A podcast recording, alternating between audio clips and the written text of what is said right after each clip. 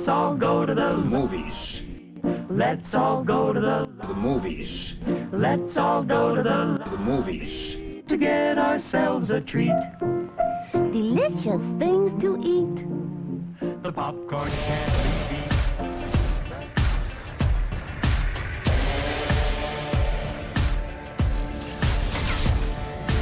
two hundred miles per hour with a blindfold on. Mama always asking where did I go wrong. Took you long enough. What's up, danger?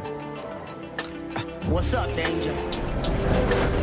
I see this this spark in you. It's, it's amazing. Whatever you choose to do with it, you'll be great. Our family doesn't run from things. You're the best of all of us, Miles. You're on your way. When do I know I'm Spider-Man? You won't. That's all it is, Miles. A leap of faith. Like, what's up, danger? What's up, danger? Uh, welcome to Let's All Go to the Marvels, our premiere episode all about Into the Spider-Verse. I am uh, the uncanny Doug Leaf, uh, and with me is... Hello, hello. I am Jordan T. Maxwell, and the T stands for Truest Believer, so it's good to be here. Thanks for having me, Doug. All right. Uh, thanks for doing this, buddy. I, I, uh, I'm super excited to start this podcast with you, uh, talking about a super geeky thing that we both love, which is um, cinematic adaptations of Marvel movies, and uh, that's what we'll be doing. Maybe we'll expand out to do things like, you know, we'll cover Loki or something if there's time, but uh, we already got a lot on our plates. Yeah, so, yeah. Once, um, once we get through all the movies, then we can move on to... And then once we get through the shows, we can move on to the cartoons. And once we get done with the cartoons, we can... And then our brains will just explode, and the Earth will sink into the sun, and a whole new multiverse will start. That's right. And on April Fool's, we'll do a D C movie. Just for the fuck of it. Uh, um, just if we want to feel bad. No. Um, so let's, uh, let's sort of talk about Spider-Verse, and um, you know, what's your... Uh, you're much more plugged into the comic, like actual, like... Um, ink and paper comics than I am. I'm much more on the, the movie or like video game side, even for this stuff. Mm-hmm. Um, so what was, did you, did you, were you plugged in? Did you follow like when Miles Morales debuted as a character? Yeah, I actually read his, uh, his first appearance uh, in uh, Ultimate Fallout number four, I want to say. I'm doing this off memory instead of notes like a, someone who is prepared should do. Um, well, your memory's very good because you are correct. Uh, I yes. have that note in front of me. He, uh, yeah, he pops in at the very end because that was sort of the...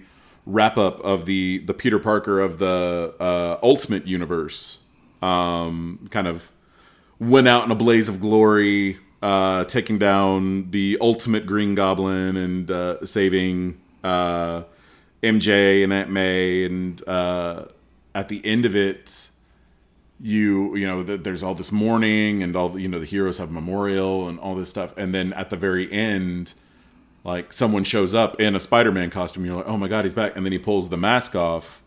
And, uh, you know, at the time, you know, just on the, the drawn page, uh, all we saw was that he's like, oh, he's a, he's a young black kid. Um, and then it was later on when they actually launched the uh, new Ultimate Spider-Man uh, that he was the lead character in, that we discovered more about his background and that he was actually biracial uh, and, you know, not only... Uh, a black kid, but a young Puerto Rican kid. Um, and it just kind of, it blew the doors off the franchise. Because at that point in the Ultimate Comics, you know, the, uh, the other books had, you know, been pretty inconsistent in terms of quality. They all kind of hit with a splash. And then they kind of go off the rails. And then another writer come on and kind of bring it back. And then another writer go off. But Bendis, Brian Michael Bendis, who co-created Miles... and launched Ultimate Spider-Man and the whole Ultimate line to begin with, uh, really, um, he'd been on Ultimate Spider-Man the whole time. He was the consistent writer the entire time. He was the only writer in the Ultimate stable who had stayed on their book for the entire run. And uh, and thus the book maintained a certain level of quality and continuity across the board. And then... kind of just decided, you know, hey, let's shake things up. The whole point of the Ultimate line was we're not beholden to what came before, to decades of continuity and lore. Uh, we can draw from that and reference it in certain ways, but we're not obligated to repeat it. So why not see what happens if someone else is behind the mask? Uh, which is one of the great themes that gets explored in the movie. Um, but yeah, so I remember seeing it, and I, I thought it was fantastic. I mean, you know, I, I'm a Spider, old school Spider-Man fan from way back. Like, I, I've been reading the comics, and even before I read the comics, I remember, you know, the... Uh, The, there used to be this thing, kids, uh, in newspapers. Well, first of all, there used to be a thing called newspapers, and they had uh, yep, they had comic strips in them that were like small, little, like diced up panels from comic books, um, and they would be like a whole bunch on a page. And Spider-Man was one of the ones in the paper when I was a kid, and that was kind of my first exposure to him. And so, you know, Peter Parker is like in my blood from a young age. And so there was a certain like apprehension and certainly a mourning, even though Peter Parker was still Spider-Man in the main Marvel continuity. In the Ultimate books, they killed him off. And he was much, much younger uh, than he is in this movie, or that he, you know, was in the mainstream comics. You know, he was only a, a teenager himself, uh, you know, maybe sixteen or seventeen at that point. Um And to see him killed off, you know, it hit me on a real emotional core. And then almost immediately, like, who's this new kid? What's going on? What's the big, you know, what's his origin? You know, there was so much mystery around him to begin with. Uh, and then, yeah, Bendis and uh, Sarah Pichelli, who co-created him and was the original artist on the book, uh, they just took him on for a long time. And he was, you know, of course, there's bound to be, you know, controversy with all that stuff, but...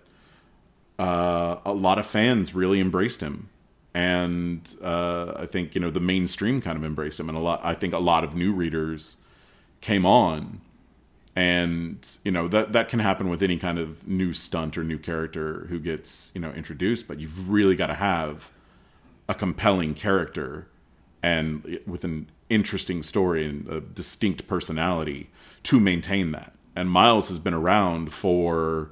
Um, Over a decade now, now uh, at least, but like a decade and a half, fifteen, fifteen years, if I'm doing... I, I saw, I think he...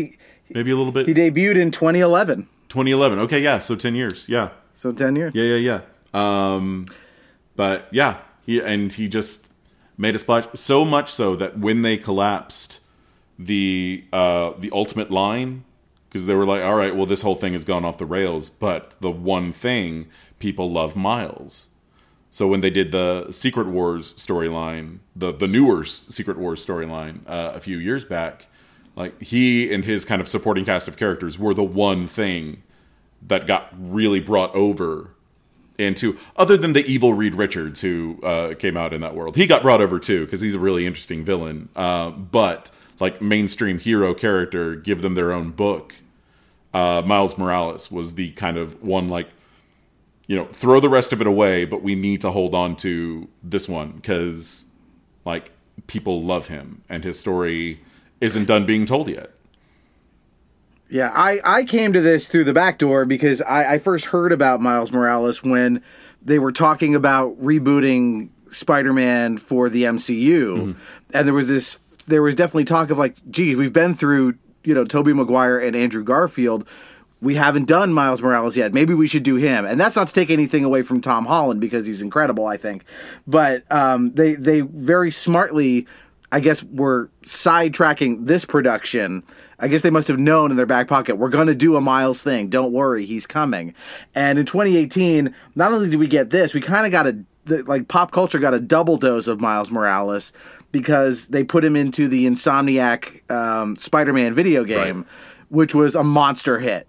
And his personality as rendered in that game is pretty similar to how he is here. Yeah.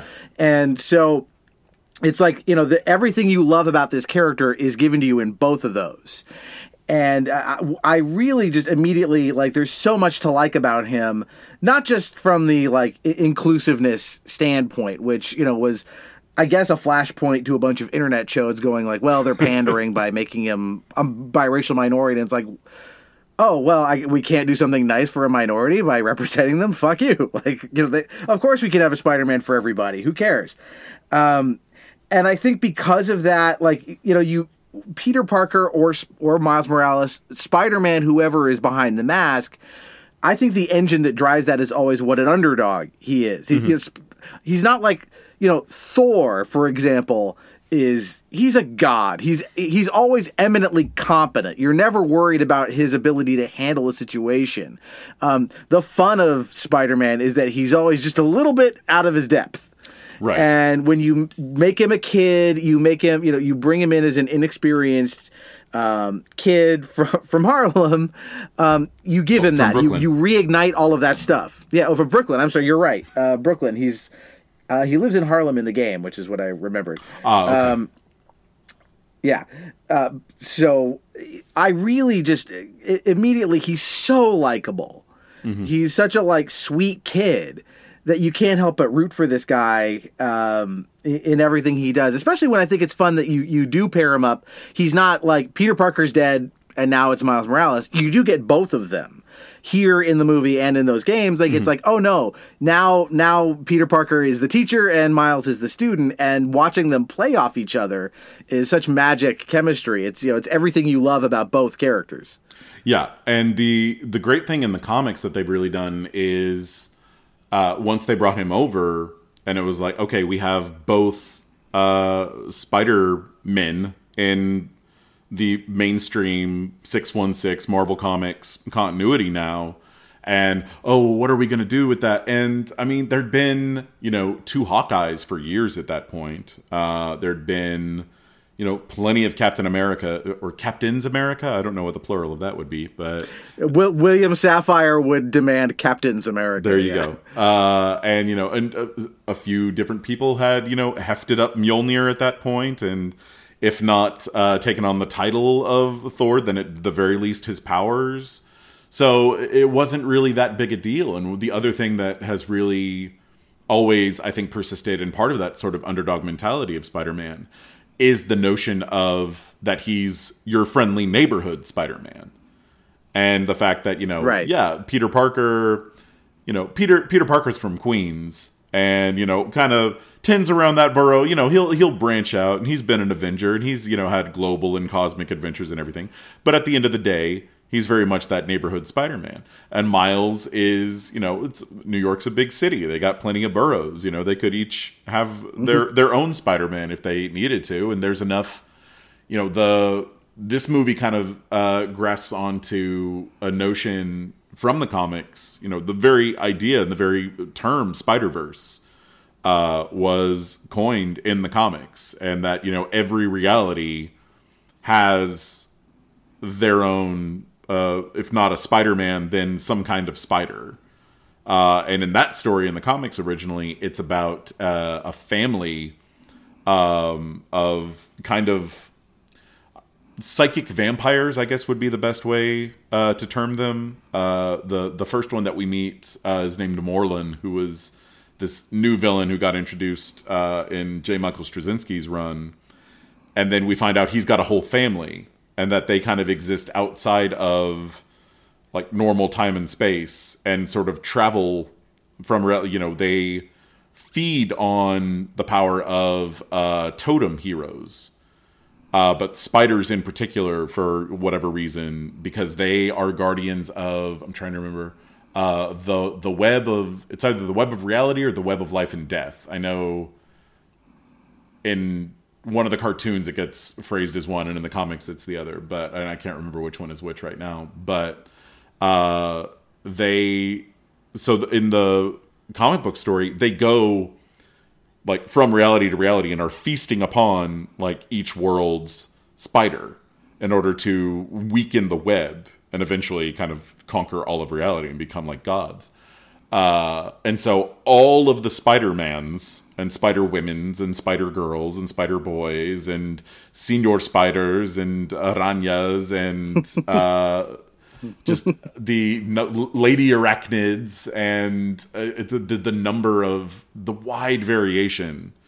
Uh, and almost all of the characters, at least half of the characters, at least spider-wise in this movie, are from that event or get introduced in that event or referenced in that event. Like uh, Spider-Gwen is from that. Uh, Penny Parker and S P D R are from that. Uh, Spider-Man Noir was a pre-existing uh, character, but he did take part in that uh, event. and it's there's something unique about the the spiders. And even within the the mainstream continuity, there are, you know, beyond just Peter and Miles, there are like two or three different Spider-Women there, uh, and people who've worn different monikers, Spider-Girls and uh, Tarantulas. And, you know, it's just, it's, there's something iconic about the spider that like, and so why not have two of them? Why not have one in Queens and one in Brooklyn? Why not have one who's on the Avengers and one who's in the Champions? You know, why not have two heroes who embody this iconic spirit of Spider-Man that is essential to both, like you were pointing out, but have them be on these totally two different tracks. Like, they're both geniuses, but in totally different ways. They're both down on their luck, but in totally different ways. And it's, like, really impressive to me that Miles has had already such a storied history in the comics and is still going strong. Uh, his his current comic right now is, is so good, and uh, the writer on that, uh, uh, Saladin Ahmed, is uh, just really impressive. And I've loved everything I've read from him, but he's been just absolutely slaying it with Miles. Um, and I think that there was, you know, kind of a resurgence and a wave that this, when this movie made Miles even more uh, noticeable to the mainstream community, to people who had never read comics or thought, you know, oh, Spider-Man, that's that, you know, boring white guy who, you know, swings around and, you know, what, what, what, what does he do anyway? And I saw that Tobey Maguire movie, blah, blah, blah. But, you know, then Miles and the movie's so fresh and original and just both narratively and visually, like, it, you can't help but notice it. And you can't help but want to see and get to know this character in particular more. And he's just, you know, he's blown up. He's on the, he's in the comics. You know, they've got a, a sequel to this in the works. He's been in the cartoons. He's got, he got his own video game. They they spun and him off in into the next his one own after video that. Game. Yeah. Yeah, they they just released the trailer for the, I guess it's the third one if you consider his spin-off the second. And yeah. the this, the the tra- the teaser is Peter Parker and Miles Morales work teaming up. They're just taking down muggers and stuff and having a good time together, and then Venom shows up to yeah. spice things up. Um, I, I do want to talk about, you mentioned something interesting about, you know, the, you can't take your eyes off this. The visuals in this thing mm-hmm. are really unique, um, and probably a, a driving force of why it won the Academy Award for Best uh, Animated Feature that Absolutely. year. Uh, the visual, so uh, it's also unique in that it's kind of surprising for a medium that is a two-dimensional cartoon, mm-hmm. first and foremost, that there's so few animated comic book movies. I mean, there's been a bunch of direct-to-video stuff, but really I can only think of three theatrical releases, which is Batman Mask of the Phantasm, mm-hmm. which is great, it's but didn't do big yeah, numbers. Absolutely. It's it's fantastic. Um, Big Hero six, mm-hmm. which we'll get to at some point, but you'd never even know that was a Marvel movie. Uh, that property is, you know, not a, a widely known one. Uh, no, but and for the movie the improves that, on the comic, you know, like a, a hundredfold. But, you know, it, like you said, we'll get yeah, to that in it's, a, in its own time. Right, we'll get to it. It is great. And then there's this. Yeah. Um, so the, the idea of even doing an animated movie, I mean, they did pick their, you know, one of their most popular franchises, which was smart, um, and a character that's extremely kinetic and looks good in animation. But what they did with the animation by taking a normal C G, mo- it is a at its core a C G movie, no different than say you know a Pixar movie, um, but by doing all of this painted comic book stuff over it, mm-hmm.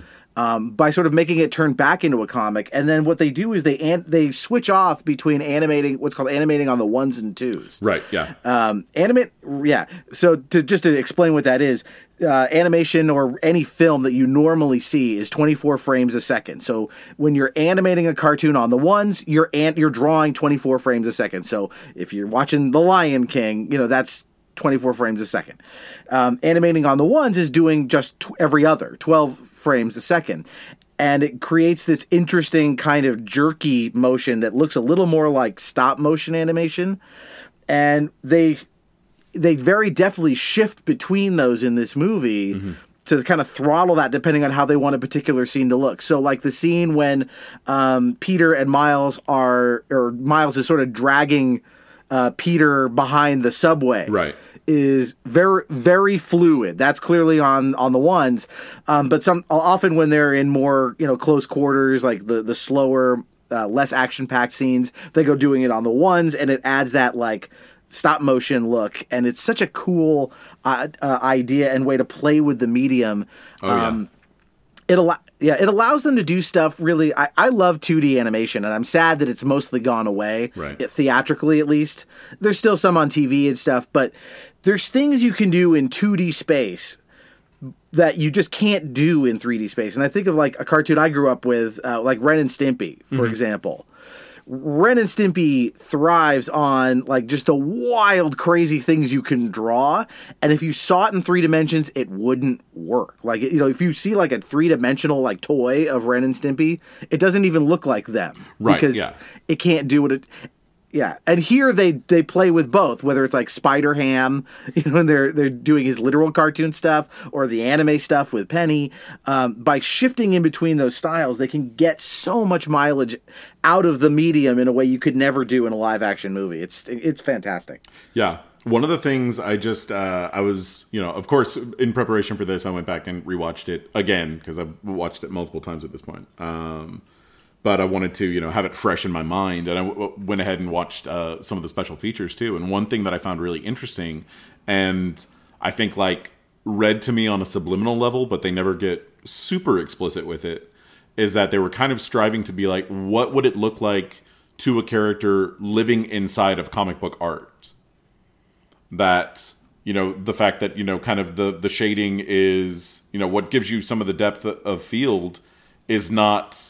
like the dimension on the face, but it's kind of like a little shadow off to the side, a little shadow self. And, you know, kind of the, some of the pixelating that happens, uh, not pixelating. They're but, simulating like, you know, no, they're simulating like Kirby crackle. Right, exactly. It, yeah. Right. Like things, effects like that, that you would see in a paper comic. And yeah. having like, you know, the, the actual, the, the thought balloons and the captions pop up as actual things. And even like panels on the screen, you know, popping up around him, like when Miles is walking through the school and people are talking around him, and it kind of like just builds a montage of panels around his head, and then his uh, kind of caption thought balloons take over um, and fill up the screen instead. And it's so interesting to me the way they decide to use text and kind of the the classic, you know, the the old. Uh, whoosh bang pow uh Batman sixty-six kind of onomatopoeia, like, you know, because it doesn't happen every time,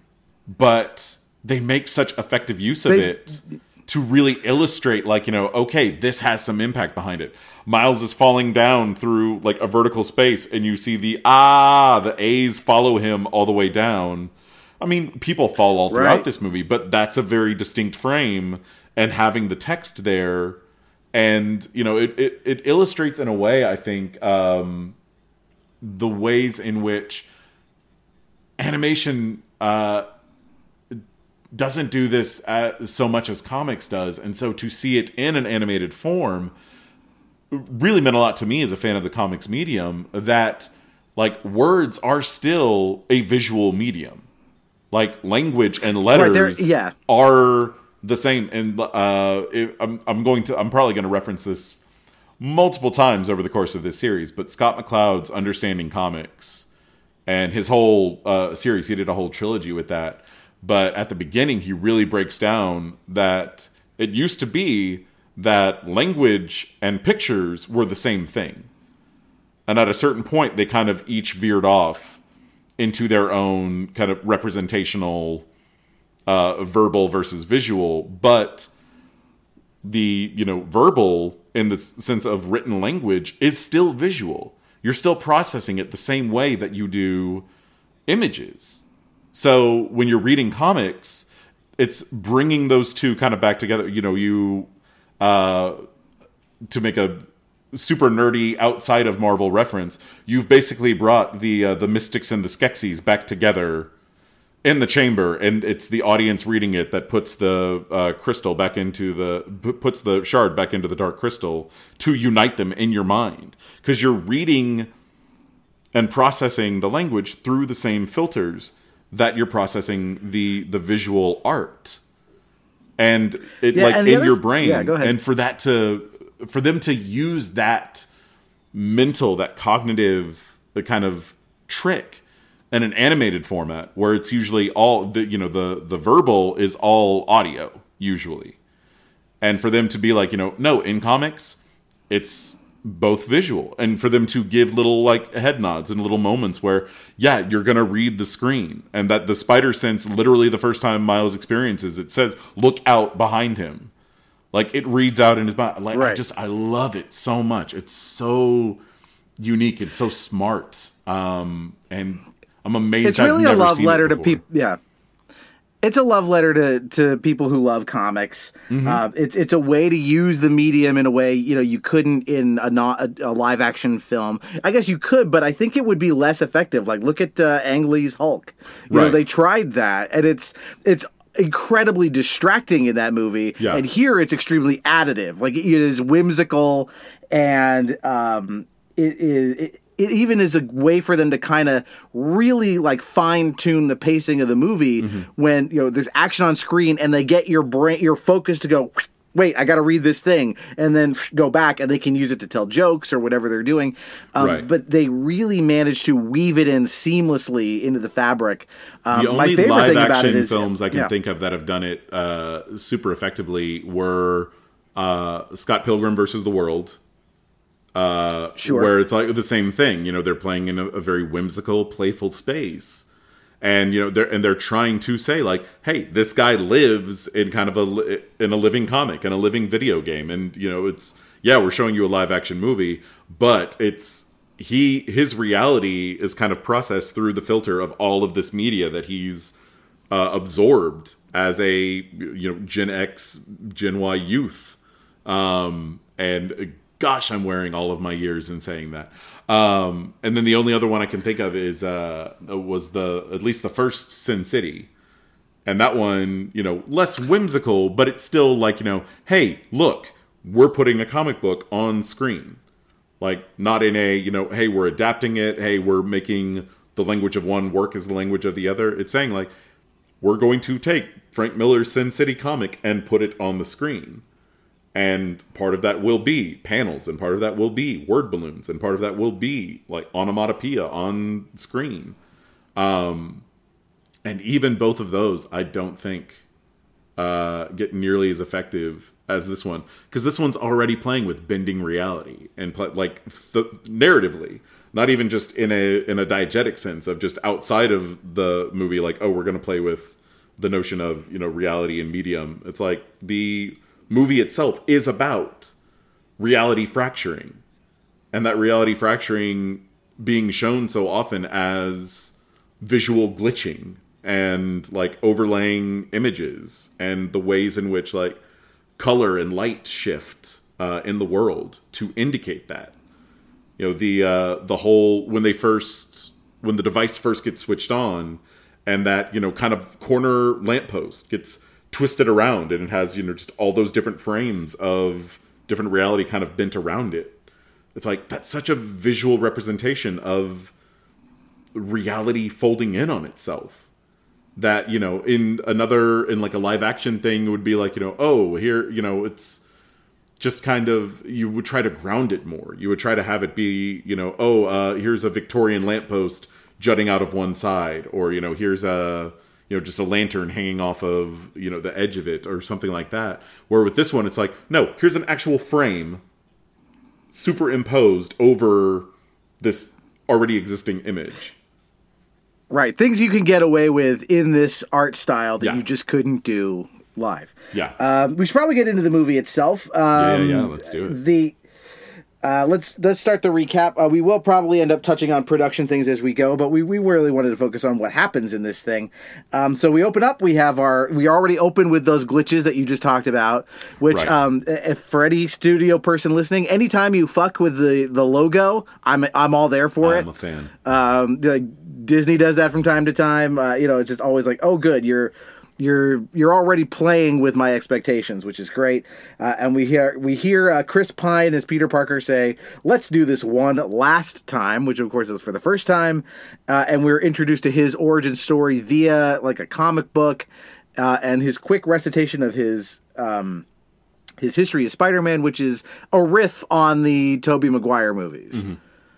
Uh, I, I loved this. I thought it was, you know, you're already having fun. You're playing with the medium because they said, oh, I'm a, he talks about his merchandise, which includes like an OK popsicle, and it's a photograph, yeah. not, you know, not a drawing. It's a shitty Spider-Man popsicle. Um, he says he has a T V show and it's the sixties Spider-Man cartoon. Uh, and of course we get the finger guns and dancing from Spider-Man three. So what more, what more can you ask for? Well, and the thing that I think uh, amuses me every time that I watch it is the fact that they do take, you know, scenes and moments from the Raimi films and like visually translate them both into with the dancing and when he's, you know, in the restaurant with M J and the car comes through the window and he's like, I mean, that's like a frame for frame, like reshot of uh, the moment from Spider-Man two uh, when the same thing happens. But instead of it being Tobey Maguire in, because in every one of those scenes, he's Peter Parker outside of the costume. But in this movie, in every single one of those, it's retranslated with him in the costume, which becomes kind of right, the, the notion of uh, that it can be anyone behind the mask is established very early on because we're not shown Peter Parker's face for a good long while, even as, you know, this version of Peter Parker is narrating uh, his opening montage and his origin and everything that's happened to him in this reality. Um, that it's still like, you know, right from the top, Spider-Man, Spider-Man, Spider-Man. It's way more about like that iconic suit uh, than necessarily even the man. But we definitely get into the man behind it, both this version and uh, the uh, Peter B. Parker that we meet later. But yeah, the fact that just from the very beginning, it's, you know, yeah, we are following Uh, Spider-Man, and Spider-Man can be anybody. And what I like is they're well, they're using the iconography that we're all familiar with from the Raimi movies. Mm-hmm. Uh, they're using, um, but they're doing enough to tell you this is not actually Tobey Maguire's Spider-Man. Right. They're already dropping hints, like you said. Things are slightly different um here and there, so it's not perfect. So like when when like like you said, when with the finger guns dancing, for example, he's not wearing the Spider-Man costume. He's himself. Um, he there's also things in the background that are telling you. So you see like a billboard mm-hmm. for like it's what's it Co- Coca, Coca soda. soda with a K. Right. It's, yeah. Yeah. Everything is slightly. Yeah. The the the police aren't the N Y P D. They're the P D N Y. Right. Um, so we're already being told we're not quite in the universe that we we know. And uh, I, I think it's a really effective way to kind of like bring in, you know, the audience to say like, yeah, you're familiar with this stuff, but it's not exactly what you expect. Mm-hmm. Um, I also want to shout out um, there. You hear this one. They don't bother to do the whole origin story of Peter Parker, which we've all seen multiple times now. We all know it. But as a nice nod, the the slight bit of audio that you hear of Uncle Ben is Cliff Robertson right. uh, audio. I think it was unused audio from Spider-Man two, so it is actually him, which is kind of sweet. Um, so we get that, and we immediately, as soon as that's done, and he says, "I'm the one and only Spider-Man," and you're looking at him, we immediately smash cut to Miles um, hanging out in his bedroom, listening to music, uh, to this uh, Sunflower uh, by Post Malone, which is... A like that's like his happy place, that song. Like mm-hmm. it comes up multiple times, and it's sort of the way of him like centering himself around that song, which I like. Um, and uh, we meet him. He uh, he's kind of off to school. He takes the ride with his dad, and we get to see a lot of his family dynamic, which I think, you know, him and his relationship to his uh, blood family, his mm-hmm. relatives, as opposed to his spider family he'll have later. Um, It's such the emotional engine that drives this movie. It's so natural. The chemistry between um, Shamik Moore, who plays Miles, um, Brian Tyree Henry, who plays his dad, Jeff- oddly named Jefferson, Jefferson Davis. Davis. I don't know yeah. why they went with that name. That was um, I don't know that Brian Michael Bendis knows a lot of Southern history. So I think when he named the characters, I don't know that it really resonated in his mind. The one that always blows me uh, blows my mind is. Uh, if Miles had decided to take his dad's name instead of his mom, he would be Miles Davis. He'd be Miles Davis, right? Uh, they, And I didn't realize well, that for the longest they, they, time yeah. and then kind of put it together. It was... Yeah. Uh, and then, of course, his, uh, and we'll later, we'll meet his uncle later, Aaron Davis, uh, played by Mahershala, Mahershala Ali. Ali uh, one yeah. of many actors doing a double Marvel duty here, mm-hmm. uh, of course, who is going to, he's going to be the new Blade. Yes. Uh, and we're going to meet a lot of other Uh, actors through this thing who also have uh, other Marvel characters that they, this they do. This movie casting was like uh, both a kind of, in some ways, greatest hits, in some ways, uh, second act of redemption uh, for previous Marvel actors, and also like an audition tape, I think, for so much of the M C U to come. I was rewatching it today and I was like, yeah, they're going to be that, they're going to be that, they're going to be that. It was just... And it's also, yeah, there's a few, yeah. Yeah, and beyond that, it's just like, it's such a just fantastic, fantastic casting throughout this entire movie. Like, every single, like, there's not a weak link in this voice cast. No, not at all. No, they're all excellent. And there's there's even people that they got, like, you know, named actors for some tiny parts. Like, uh, Lake Bell is mm. Vanessa Fisk. And it's like, she has, like, two lines. Yeah. You hired a celebrity to do that, you know? Um, I, I particularly like in this scene the way that uh, Jeff uh, is kind of fucking with Miles outside the school. And he's right. like, you know, to, you know, I love you. I love you, son. Just to embarrass him a little I bit. I have to say it, man. Um, yeah. It's it's. I mean, it's funny, but it's also incredibly endearing, and to me as a, as a parent, um, extremely relatable, because I am absolutely going to do shit like that to my kids uh, when they're that age and easily embarrassed by my antics.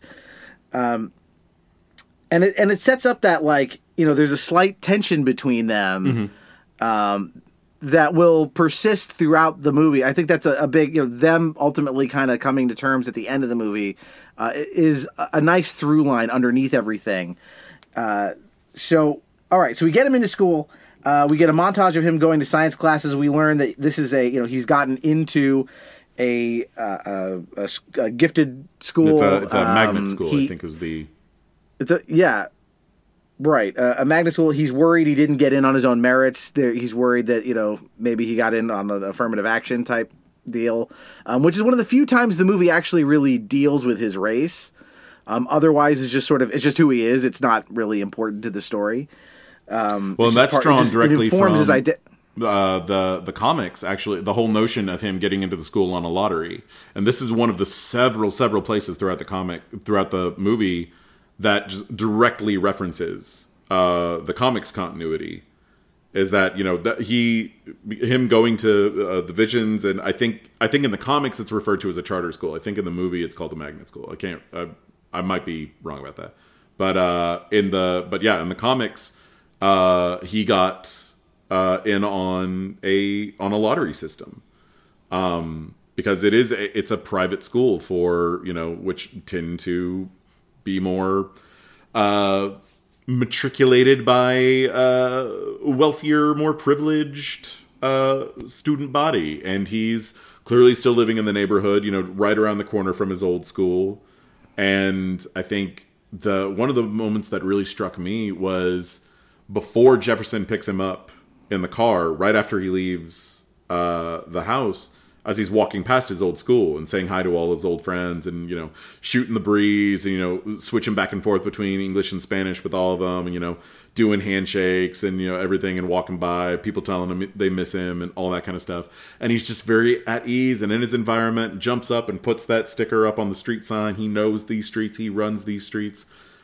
Dad picks him up, takes him to the school. He gets in there and, like, and he's cannot, at the shadow water cannot code switch. Like, he's completely out of his element and and feels that way. And that theme kind of runs throughout the rest of the movie, both as a student and then later as a Spider-Man. Um, that he feels out yeah. of place. He feels uh, inadequate. Like, he doesn't belong. He doesn't deserve these powers, these responsibilities, these privileges that have been afforded to him. And it's really... You know, both, and, you know, we'll get into it later, but, you know, it's the faith and uh, encouragement of his two mentor figures, of his father and of Peter. And, and of course, you know, Aaron's uh, you know, I guess every Spider-Man has to have a dead uncle. Um, but, you know, get into mm-hmm. that later. But, you know, at this point, you know, even before the spider bite, you know, just in terms of the school, he's just looking around. He's like, hey, you know, he's trying. He's not, you know, shy and withdrawn. You know, he's trying to, you know, make friends with everyone the same way he's friends with everyone back in his old neighborhood. And it's just not working. Everyone's looking at him weird. Everyone's kind of giving him the cold shoulder. Everyone's sort of shouting sneers at him, you know, from the background. And you just hear kind of the audio of, you know, just taunts as he's walking past people like, hey, I'm making friends. And then you walk away and you hear kind of the receding background. Just like, it's like, it's like, oh, copy that. You know, like mocking him for, you know, having to tell his, his dad embarrassing him out in front of the school. Um, and then you just see, you see him so overwhelmed going from class to class and, you know, having to, you know, like, do I have the right books? Am I in here? Am I filling this out right? Everyone else has their hands up way quicker. Everyone else seems to know what's going on. And I'm just, you know, completely out of my depths. And the way that it's intercut and the way that this montage is put together just highlights that so well. Um, and you see it throughout, but, you know, just really hitting the ground running of him moving through that old space, very fluid, very comfortable. He gets in this new space. Suddenly everything becomes jump cut and static, and uh, he's out of his element again. Yeah, I like what his dad said. I mean, basically his dad tells him, you you know, you do deserve to be here as much mm-hmm. as anyone else does, but he doesn't internalize it. He won't internalize it till later. And that's, you know, as you said, it's a big theme of the movie. Um, it's, you know, they hit it again by, you know, he's assigned an essay on great expectations, um, which I don't think the the plot of that book matters, but the title sure is uh, evocative here.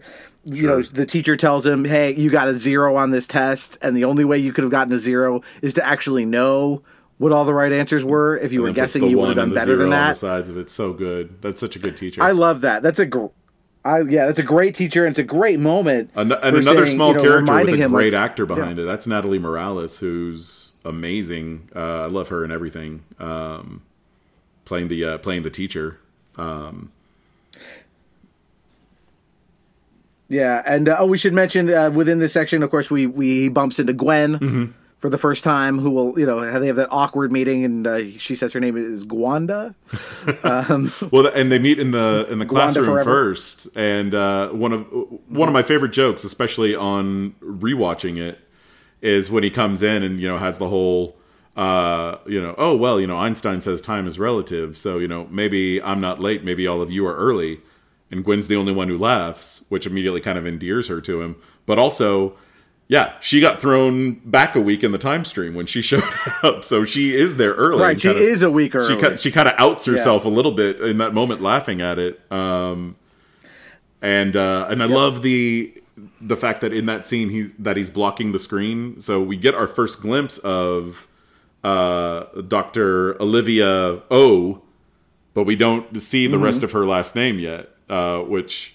Masking that reveal, like right, we're they, getting they Catherine Hahn's voice, we're seeing her in the background explaining like multiple realities and quantum mechanics of the multiverse, and then but he's like right there blocking the uh, the back half of her name, which is just such great masking because you don't know it's it's masking without even knowing you're looking at something being masked, which I think is so smart and brilliant. Right, it's the it's only something you will get on the second watch. Exactly. Um, and and again, we should call out two more Marvel actors in waiting. We've got uh, Catherine Hahn yep. uh, from WandaVision here as as Doctor Octopus. It was Olivia and, all along. Uh, and uh, yes, and uh, Haley Steinfeld mm-hmm. um, playing Gwen, who will eventually uh, show up in Hawkeye. Yes, our our Kate uh, Bishop to be. Right. Uh, so. Uh, Miles is, you know, feeling distraught. Uh, we hear all of a sudden, uh, we hear uh, Notorious B I G come in, and uh, he's off to visit his uncle Aaron. Uh, and uh, we he tells uh, he tells his nephew about Chekhov's shoulder touch that we'll get later. Uh, just, you know, put your hand on a girl and say, "Hey." hey. Uh, again, their interaction um, is. It's so natural. Mm-hmm. Like that, that the way they talk to each other is so effortless. It really feels like these are two people that have known each other uh, forever and have that kind of, you know, they have a fairly close relationship, as you can see. Um, again, Mahershala Ali just hitting it out of the park um, with this character, and he decides, I'm going to take him down to go uh, uh, graffitiing near my lair, um, or near a bunch of super These dangerous shit where I'm working. Yeah, because you know, good people work down in tunnels secretly. That's right. It's you know Out, outside of him, major the chemical Phantom labs, of the Opera, you know, right. Uh, but he takes him down there, and they have a good time just spraying. And he sprays this like, uh, what's the? He's, is it Great Expectations? He it's, puts uh, on the so it's wall? For the graffiti. It's the tag is uh, no expectations. No expectations, and he puts his silhouette in front of that word. Yeah, uh, which is a great metaphor. Uh, and uh, we get our spider number forty-two coming down and glitching. Yes, which is interesting because it implies that the spider is from another universe, not his. I think like the, the implication, at least to me on that, is not so maybe not so much that the spider came through, because the fact that the spider had the number and the Alchemax logo on it, um, to me was like testing that that the, the spider had been tested on, and so that instead of the radioactive spider bite, this is a spider, this is a quantum spider. So not necessarily that it like came from another universe, but that it's been sort of inundated Tainted. with yeah yeah yeah exactly that, you know, they've been kind of doing smaller experiments on, you know, on these creatures before, you know, we never see any of this, of course, but you know, by the time that uh they get in there and, you know, see all the things that are happening, uh the super collider device, whatever, is already up and running, and they're, you know, trying to run a different sample through, which uh we don't know at that point uh, what it is, but uh, we do see, you know, what happens when a creature is introduced into that kind of that stream, is that then, you know, not only are they inundated with that energy, but it calls upon uh, similarly either genetically or spiritually imbued uh, individuals. Uh, so I think the the fact that they had tested this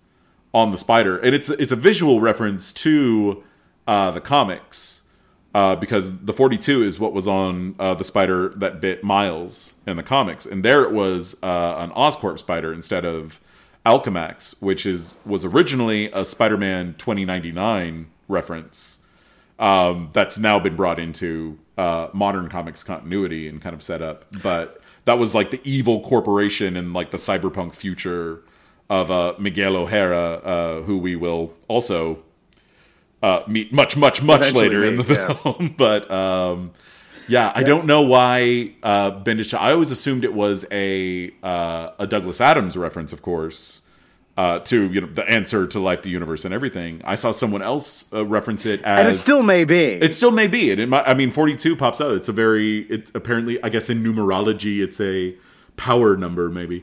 Um, but uh, mm. I saw someone else saying uh, that it was. It, it might have been a reference to uh, Jackie Robinson's uh, jersey number.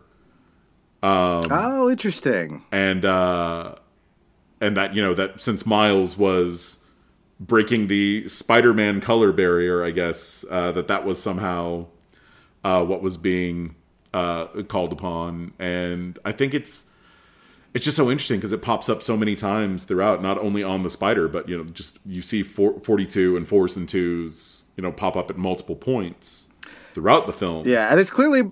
Yeah, it's definitely important to the character. They did it in the uh, in the video game as well. Mm. The spider that bites Miles there is has it's an Oscorp spider with a forty-two on it. So, um, so he and gets the, uh, the bite. To, uh, for what's, proper yeah. numerical reference, just uh, to put that in the context of the Ultimate Universe, uh, the spider that bit Peter Parker, which was also an Oscorp spider in Ultimate Spider-Man, uh, was zero zero.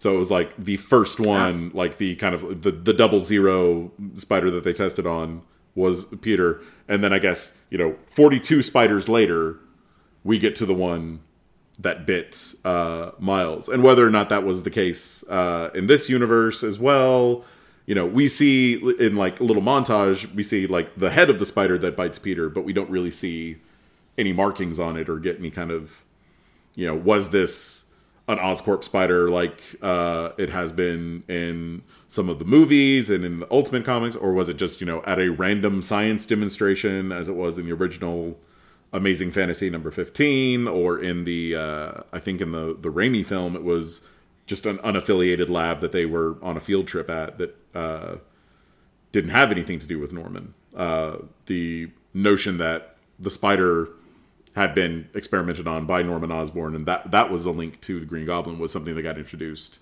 in the earliest Ultimate Spider-Man.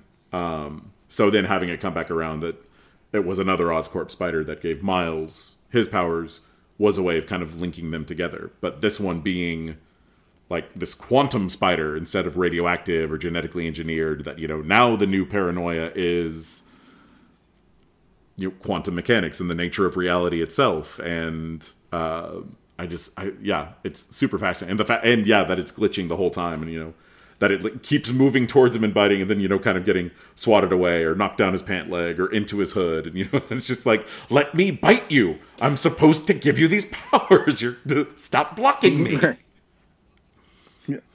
It's a great little bit of like, because we all know it's coming yeah. as an audience. Like, you know, we, so it's a great way to kind of just deflate that moment just a little bit before it happens. And very smartly, all of the, the text on the screen and the comic book effects stuff that we had talked about before, they don't start until this moment. Once he's bitten by the spider, mm-hmm. that's when we first start getting the, you know, all of these different visual flair things that we, we talked we talked up before. Right. Um. So he...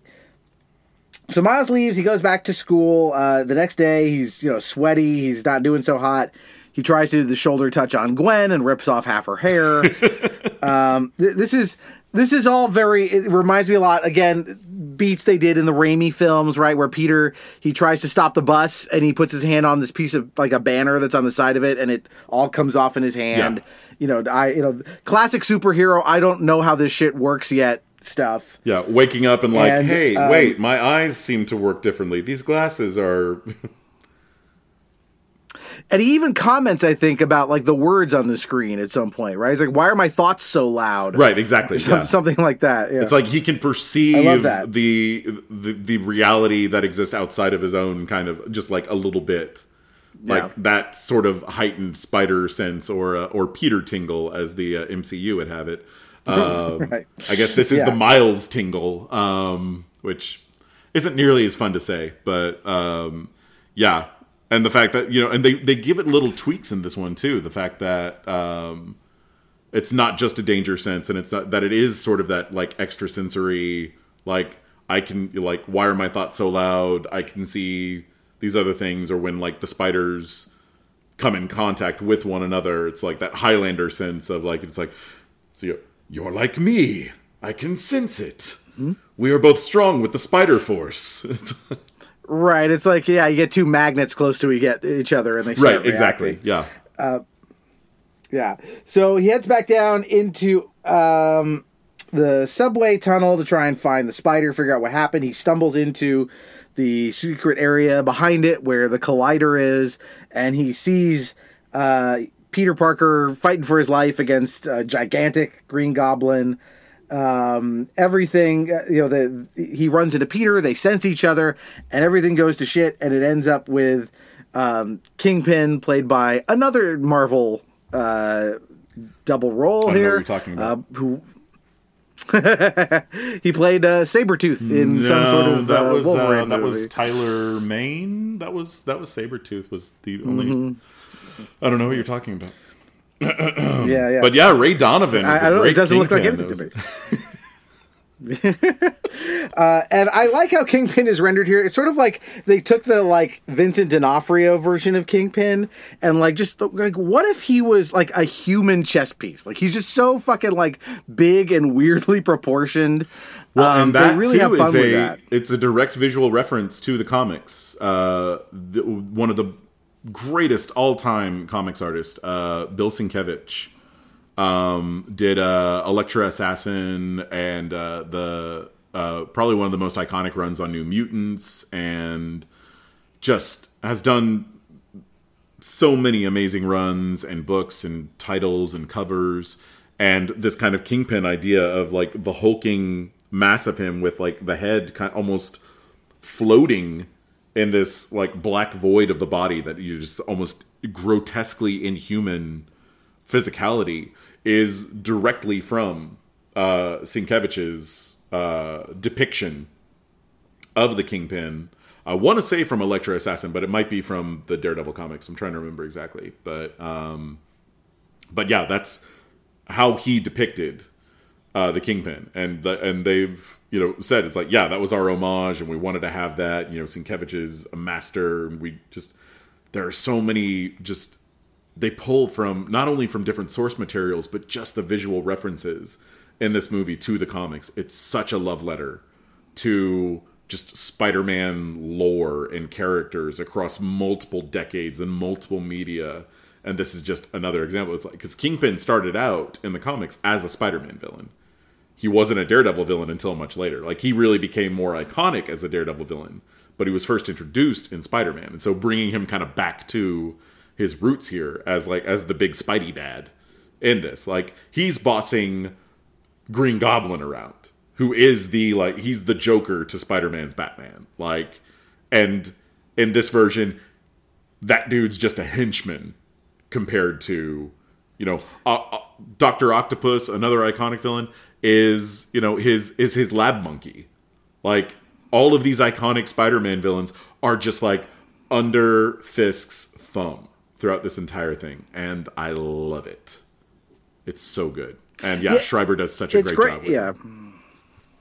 It's great to, to see him as the mastermind mm-hmm. and also as a physical threat that he literally oh, can yeah. beat Spider-Man to death. You know, yeah. that's really cool.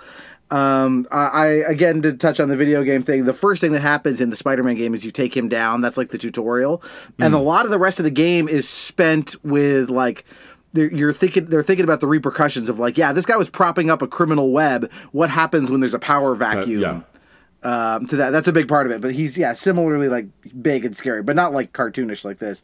Um, but Miles spends most of the time here hiding in the shadows, um, you know. And I think he feels a lot of guilt mm-hmm. over the you know he he again he he stayed back. He didn't get involved. He let Peter kind of do this. Um, but Peter hands him before he's killed this um, U S B drive, a goober as they will call it, uh, tells him to go get out, run. You know, you need this to shut off the machine. Get out of here, which he does.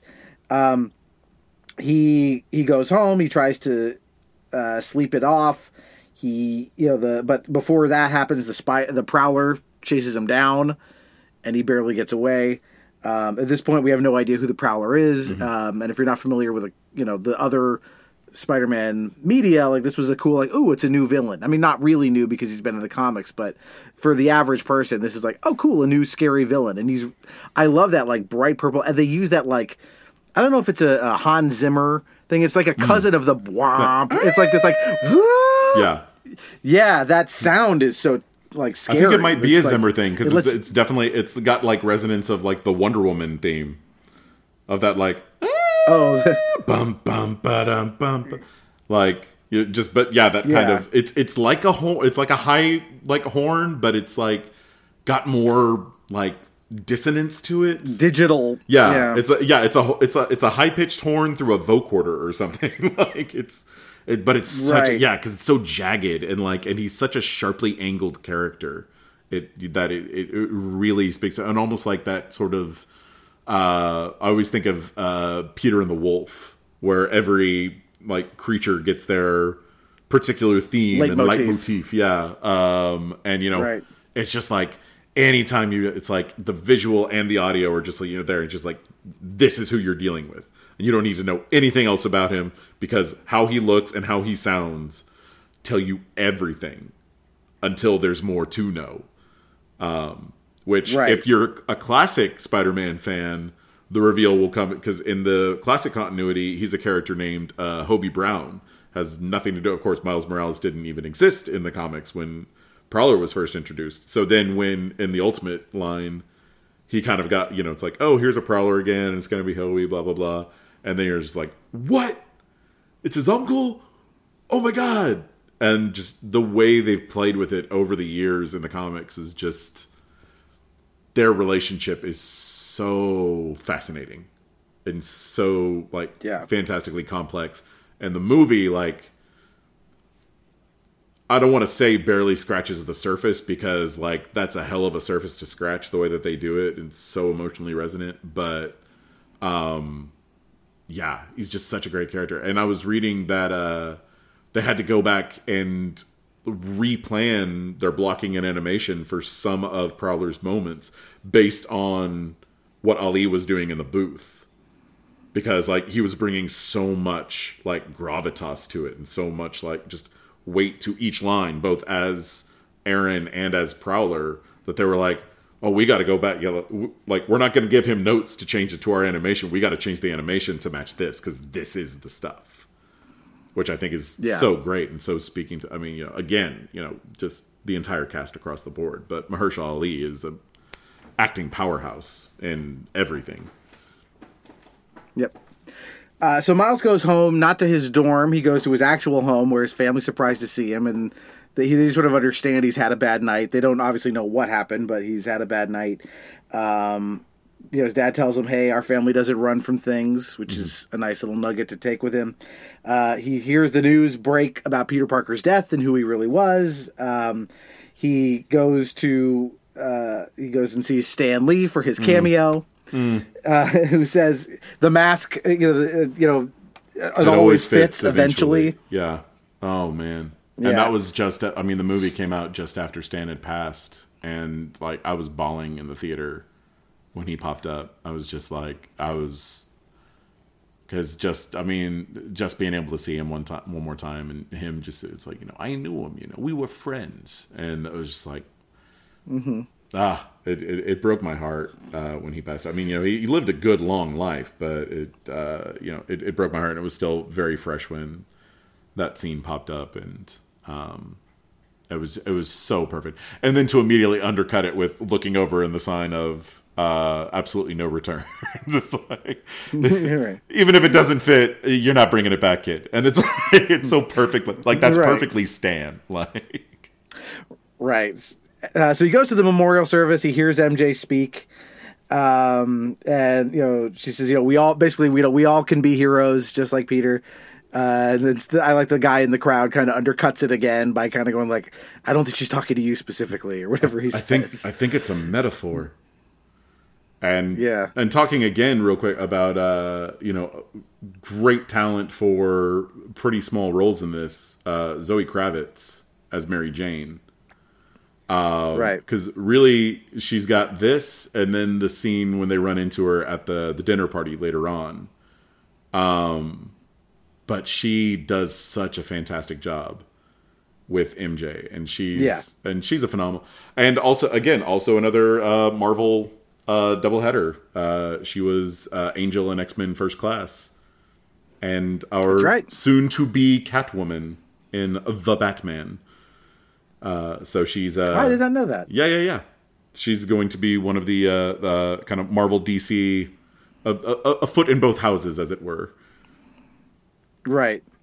Uh, so he. Um, so what do we have here? Uh, after that, he, he does a a little training montage. You know, we, we kind it's similar. Fairly to Spider, uh, the first Raimi Spider-Man. Mm-hmm. Um, there's a great moment, which is I think it's more Spider-Man two when he.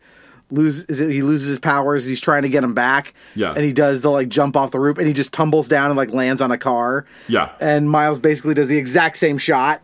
Um, I love that. Um, and I love him going to like the top right, of the building forty-two and standing on the roof and like looking down, and you think he's about to jump, and then it cuts back to the stairwell and him like running back down, and he's there across the street, and he's looking at that, and he sees a Looks slightly a smaller, smaller building, building. Yeah. And then the super smaller building in between the two, and it's like, that's the one. It's like.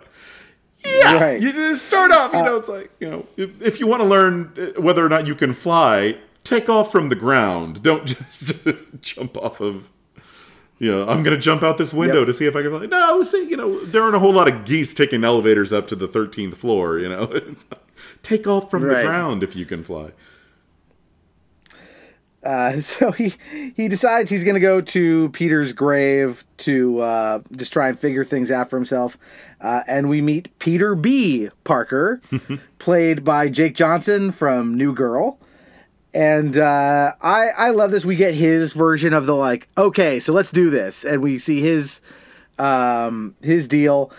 Uh, the I, I always love a character who is like, you know, this person should be really competent, but they don't have their shit together. Yeah. And is like just there's like a like Jack Sparrow is that, right? It's like, right. oh, this guy should this guy's a really good pirate, except he's drunk and he's lost his ship and his treasure, and he's, you know, that's who this guy is, right? He's he's an older Spider-Man than this universe's Peter Parker, and he's like paunchy and like weeping, alt Jewish, which I like. Uh, we see him break a glass at his wedding.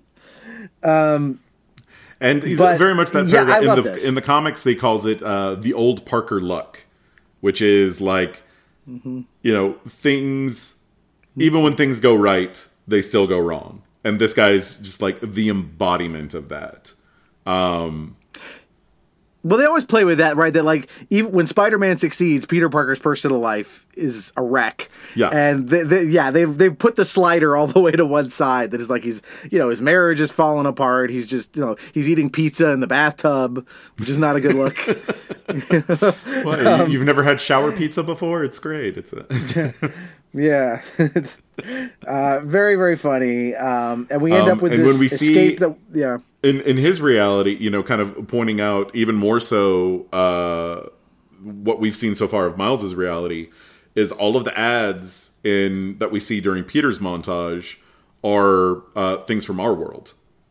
So it's, you know, it, it is, you know, Coca-Cola and N Y P D, and everything's much more, you know, familiar to our world, which means it is like our world's Spider-Man, our world's Peter Parker being taken over to like Miles's reality, um, or right. at least like the mainstream one. And there's there's a visual, and I never noticed this until this most recent uh, viewing.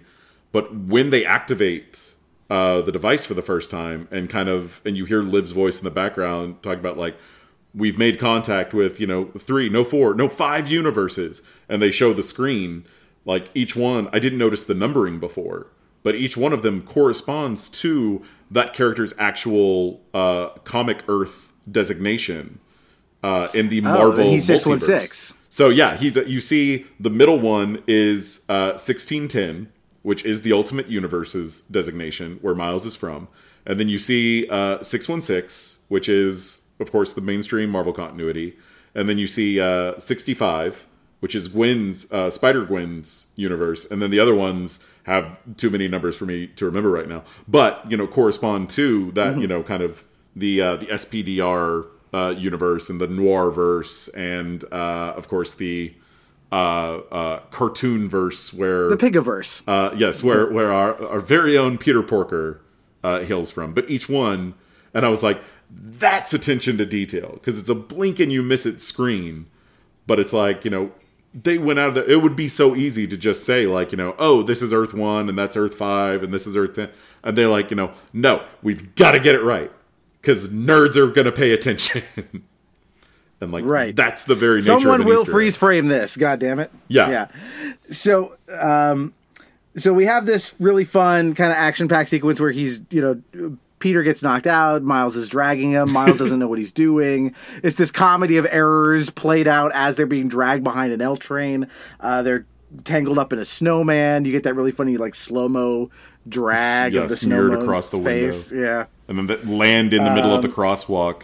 Um, and I didn't know, again, another thing. And they're I both didn't, spent. Yeah. And it's just like, you know, and it's just Miles just like, go around, go around us. And, like, one guy just kind of, like, is stepping just over them, and it's like, thanks, New York. It was, uh, which is one of my favorite jokes in the movie, but I never noticed this until this time watching it, is that Stan again.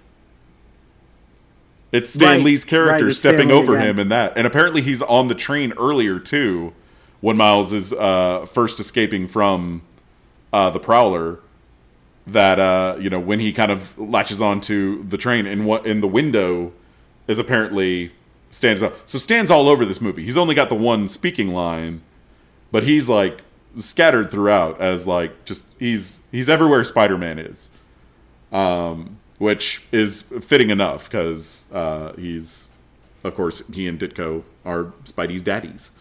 So, um, right. but I but I only ever noticed the uh, the first one, the most prominent one, uh, with him in the shop uh, selling Miles the mask. and to then, like, you know, realize that, you know, it's how pervasive he is, and how, again, you know, the the attention to detail and the amount of, where it would just be so easy to just have that be just a random New Yorker stepping over them uh, to to get the laugh. It's like, nope, it's Stan, because only Stan's allowed to right. step over Spider-Man. mm-hmm, yeah. Uh, so Peter, uh, I'm sorry, uh, Miles tries to interrogate Peter.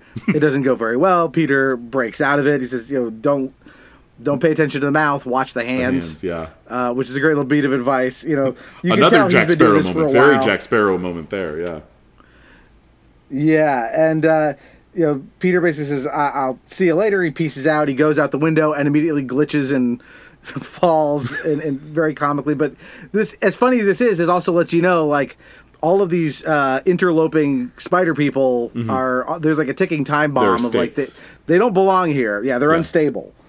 Um, and so they decide to go together to Alchemax to try and figure out what to do, because in Miles's uh, uh, fall uh, that we saw before, uh, he cracked the goober that Peter, or the original Peter Parker, gave him. Yeah. Uh, so they got to go. And the fact there, that that whole so they, scene and we, conversation uh, between them is played out on the wall, like they're just standing. Yeah, up, like, it's great. It's it's such a great, because those are the only real characters that you could do a scene like that with, that's just like turned on its axis.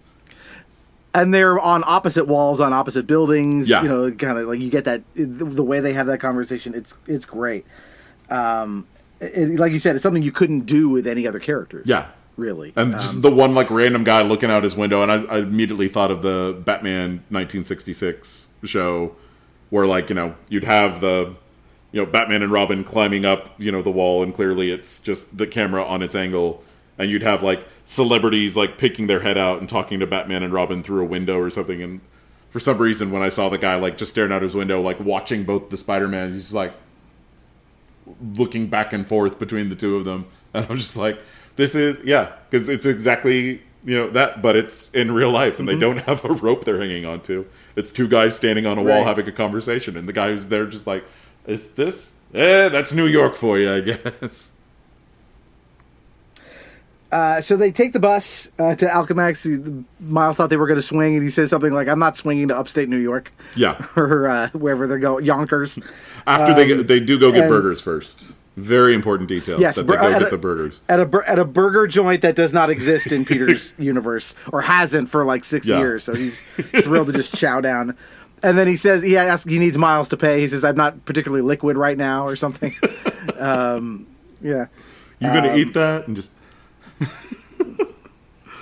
so uh just yeah. so perfect. Again, it's it's so fun to have the the the mentor figure be, you know, sh- shit at his job of mentoring. Yeah, disinfect um, the mask, so lots of baby powder, especially in the joints. You don't want that to chafe. That's all the advice I have to give you. Right. yep. Uh, so they head to Alchemax. That, you know, we see Kingpin, um, you know, uh, or Miles sees Kingpin, says, "I got to go after him." Um, we hear Olivia warning about interdimension- interdimensional breakdown. Um, and we get this really funny scene of like, they're, they're trying to get the computer or to the computer. They're trying to hack it. They don't know what they're doing. Miles is stuck to the ceiling and can't get loose. and uh, Peter is like, try, you know, you got to relax. You got to try and get out. And he starts singing Sunflower to himself. Yeah. Right. I got to go to my happy place. I'm going to sing this song. Doesn't work. Um, and my favorite thing both times, and it's consistent across uh, both, is that like he's just, he doesn't like he loves the song. He sings along with it, but he doesn't really know all the words.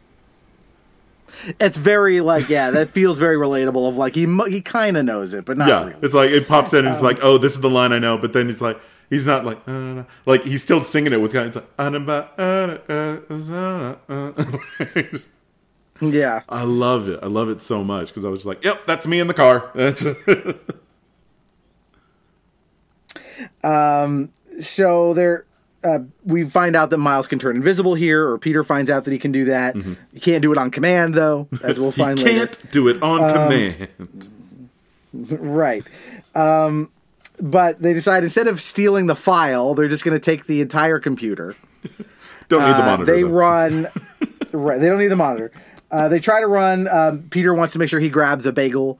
Um, but we are introduced to Olivia uh, Octavius in the flesh. And, of course, we figure out she is just like her Alfred Molina counterpart. Yes. uh, and she attacks.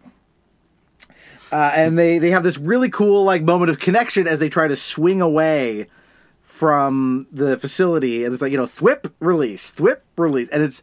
It's like for a moment, like yes, it's working. They're you know they're connecting. It's and but um, it, it immediately falls apart yeah. pretty quickly. um, and Miles just says, "I'm just gonna run on the ground." He's like, "No, don't run. She'll catch you." Um, really great. Uh, and then of course Gwen swoops in to save the day. Yeah, which like between that and uh, and, and Liv, and and even Penny later, and I think like and May to a certain extent. Uh, one of the things I think that this movie does so well is uh, being not only, you know, of course, Miles is a great figure of uh, of racial inclusivity, but the movie really goes out of its way uh, in more than just kind of like a head fake kind of notion or just a token notion, like very gender inclusive, um, at least, well, in terms of the gender binary construct. But, you know, that that's a whole other thing, but there are very strong women throughout this whole thing. And at the beginning of this sequence, when Peter's laying out the plan, when he's like, all right, I'm going to go and uh, hit up the, the head science person. And like in his mental image of it, he's heading towards this guy sitting at a computer who's like much more closely resembles a traditional Doc Ock.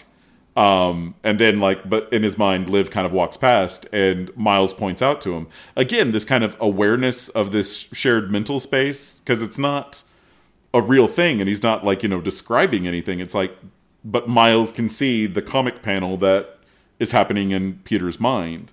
And as Liv walks past, past with the bike, he's like, oh, that's the head, uh, science person. I saw them uh, in a film at school. And Peter's like, cool, follow them. And, uh, step two, examine my own biases, uh, and then like follows off after. Mm-hmm. And it's such a great throwaway line, but like really hits home. Like, yeah, we're gonna have a really badass lady Doctor Octopus. We're gonna have some uh, some badass lady Spider-Man. We're gonna have a badass Aunt May. Like this movie, you know, has awesome women, you know, throughout it. You know, not even just you know superheroes. You know, Aunt May, like I said. Uh, Rio, Miles's mom, is you know so great throughout it, and uh, M J again in the few scenes we get to see with her, um, and I just I, I love it so much, and that you know it, it never has to hit you over the head with it or anything, you know it's just kind of like it's just there, and this is the one kind of like sort of winking, put the lampshade on it of like, all right, examine my own biases, moving on, like, right. Um. So they, they head back. Uh, we, we get a brief scene letting us know like what Kingpin's deal is, that his uh, wife and son apparently are dead. Right. Uh, and we, we can figure out his goal is to obviously bring back an alternate universe version of them. Um, but mainly we're, we're we're zooming ahead here because they go to visit Aunt May, mm-hmm. uh, who you just met, is played by Lily Tomlin. Oh, so good. Um, and she's you know they immediately reveal that she was you know she was. Uh, she's Alfred. She knows, she knew Peter's secret. And there is a, a spider cave yes. uh, under a shed in their yard that goes to this enormous cavern where they've got all sorts of, um, you know, com- different costumes that we've seen in other comics or other incarnations. And the Spider-Mobile, and very says, importantly, the Spider-Mobile is there. The, sp- the Spider-Mobile. Canon. Uh, all confirmed. Sorts of Easter eggs. It's basically a cave full of Easter eggs is what oh, it is. Oh, totally. Yeah, I um, love and, it. And, and, Yeah, and we're told that, you know, hey, you know, we've been expecting you because there's already some other spider people here. And we are introduced to Noir Spider-Man, uh, Penny Parker, and Peter Porker. Uh, and we get their quick backstories on each of them, which um, don't really matter other than, you know, like, uh, yeah, Noir guy, anime girl, pig cartoon. That's that's what you yep. need. Um, Though also total respect to the comic source material that they stuck with the fact that Uh, Peter Porker is not a pig who was bitten by a radioactive spider. He's a spider who was He's bitten a by a radioactive pig. And that is a very, right. very important distinction. Everything about that, like, just the fact that we're going to introduce a cartoon character who plays by cartoon rules. Like, later on, yeah. he pulls out, like, a, a mallet. Anvils are in play. Yes. Um, he talks about, at one point, hey, do you ever, like, waft along, like, the smell to a delicious, delicious pie? pie like, yes. Right. All, all that stuff is great. Um, we should mention Nicolas Cage is Noir Spider-Man. Again, uh, another double duty because he's Ghost Rider. Yes. Um, but yeah, so funny here. Just do, just so being Nicolas Cage saying Depression era slang is just funny whenever it occurs. It's it's so good. Yeah, I like uh, sucking egg creams and fighting Nazis a lot. I'm just like yeah, yeah. and. Uh, And for our listeners, an egg cream is a uh, a soda drink you would take. Basically, it's chocolate milk with a hit of seltzer to foam it up. Yep. And uh, pretty good. Um, very, very funny. All three of them. They're all comic relief characters, and they all work in different ways. And it gives them just a chance to, like, add more tropes and jokes into the, the thing. But, again, they are all portrayed as competent spider heroes. Yeah, yeah. Uh, in, you know. And, and uh, uh, John yeah. Mulaney...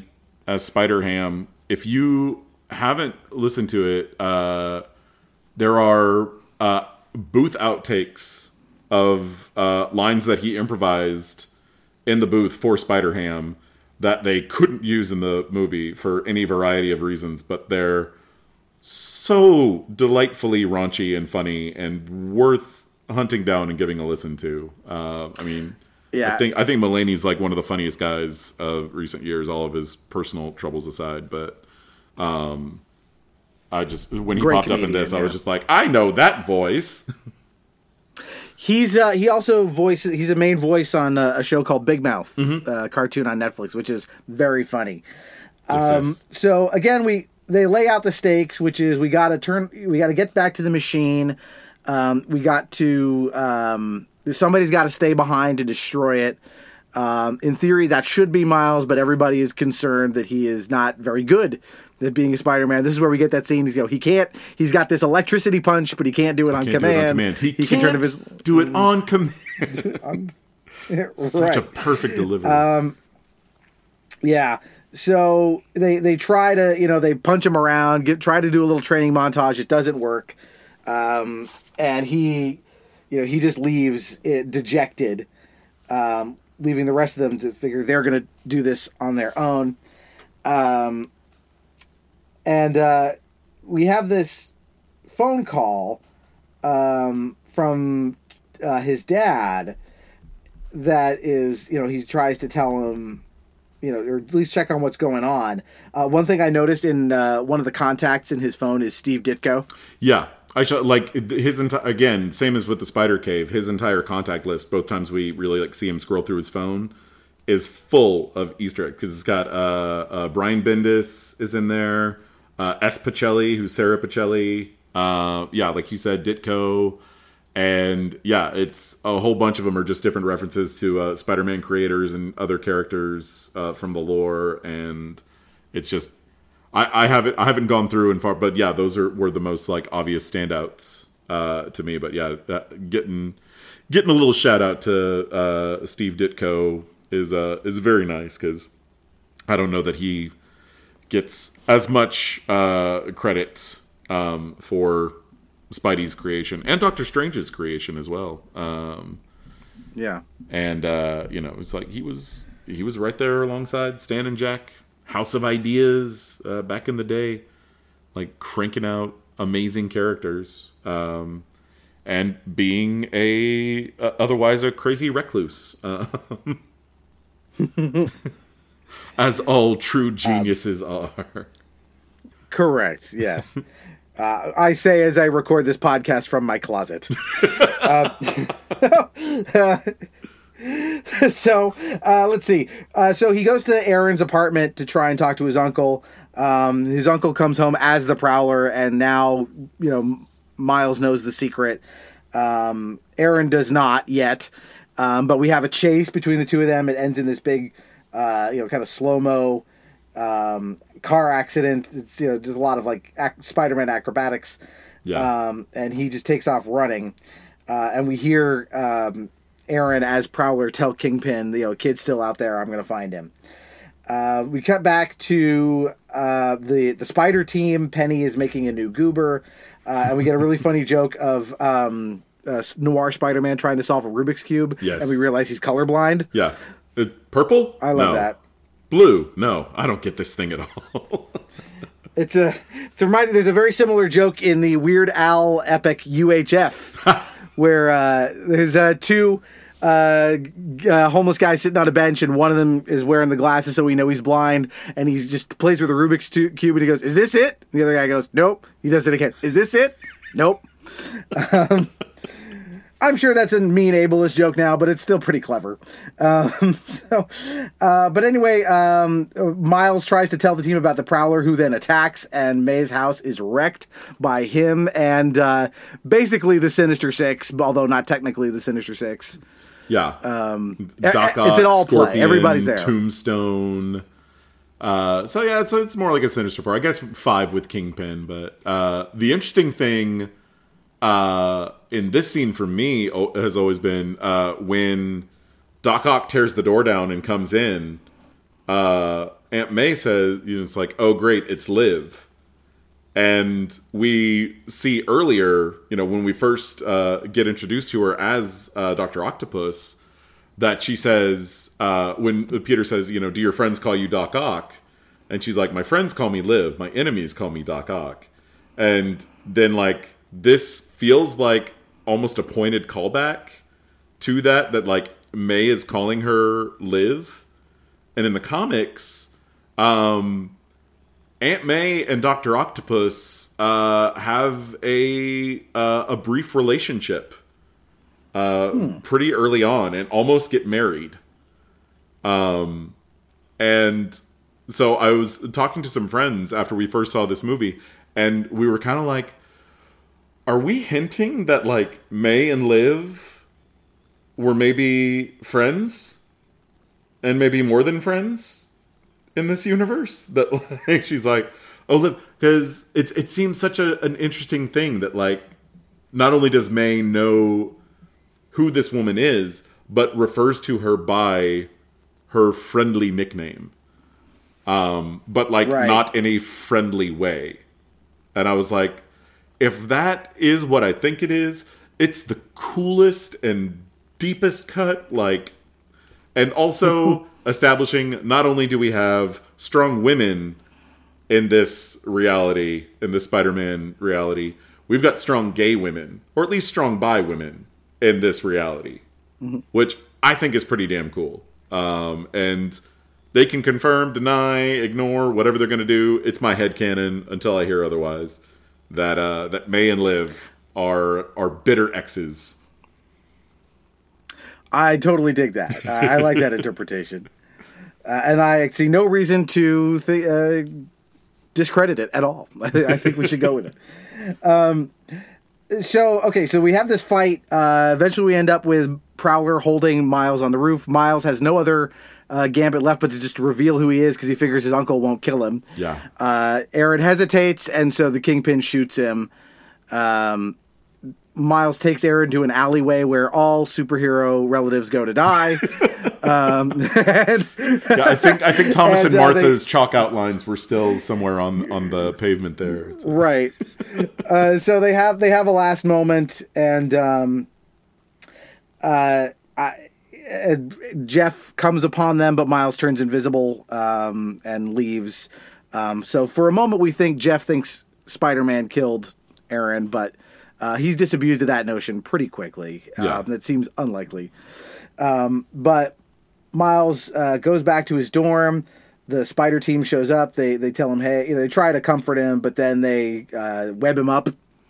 Basically say, you know, you know, we're going to do this. You know, after causing his roommate Peter's to gonna... pass out uh, from the trauma of seeing yeah. five Spider-Men, or I guess six Spider-Men on the roof, on the roof, or on the ceiling. the ceiling yeah. It's like, do animals talk in this universe? Because I don't want to freak the kid out. Then he passes out. Right. And that's uh, th- we never get the name in the movie, but that's uh, but it's Ganke. Ganke, fr- yeah, definitely a much uh, trimmer Ganke than we get in the comics. Um, but uh, yeah, it was nice to see him after. I think especially after sort of the Ned Leeds, who looks like Ganke interpretation in the uh, Tom Holland Spider-Man movies to actually just be it's like, nope, here you go, Ganke. It's Miles' Ganke. He's, you know, nerdy Asian kid who's Miles' best friend and roommate in the uh, dorms.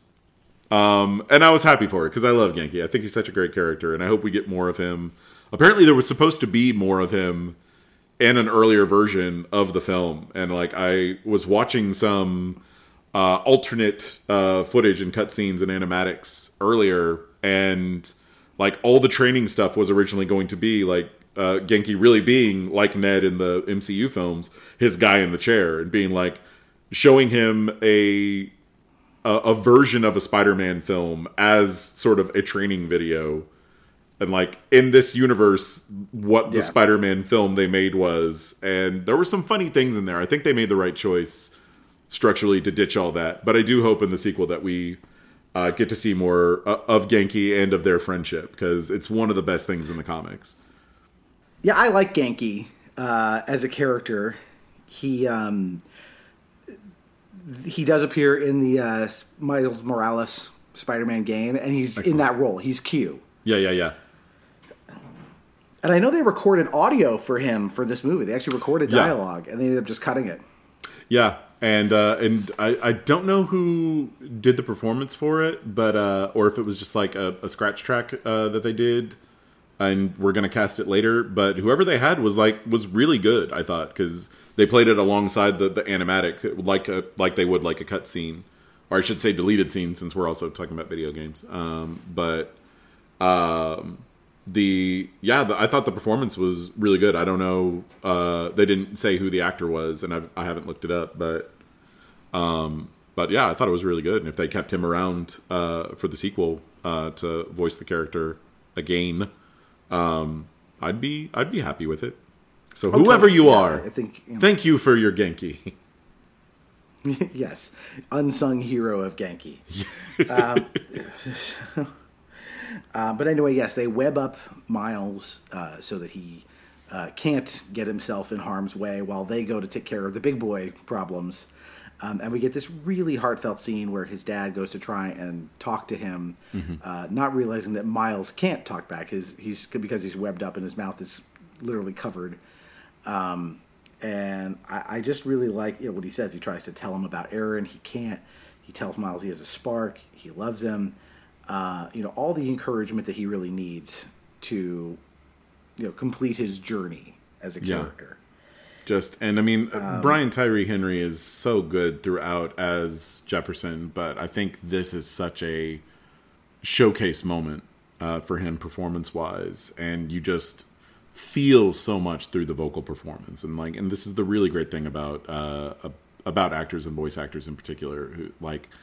can convey so much through just, you know, intonation and that little catch in the throat and that little, like, when he can't bring himself to tell Miles through the door about Aaron and about what happened, and, like, has to transition it into, like, because, and he tries to even talk about, like, their relationship and, you know, people, you know, lose track of each other and that people fall away from each other, and nope, can't do that either. You've got a spark, and like really goes into it. And it's like, I'm going to talk about you and how I feel about you. And it's not, um, it's not about me, and it's not about him, and it's not about us. Like, let me just tell you in no uncertain terms what I think of you and how I feel about you. And I think that moment in particular, you know, and, and I, I think, I think he's a, a, a phenomenal actor, and I'm so glad that he's starting to get uh, more and more, and about to be uh, a Marvel uh, doubleheader uh, in uh, coming up in Eternals, uh, playing uh, Fastos. Um, and but he's he's been fantastic in everything I've seen him in in recent years. Um, and I'm sure if I went back and saw like earlier stuff, but I really noticed him in recent years, and then you know, in this one it was just like, man. Man, he's good.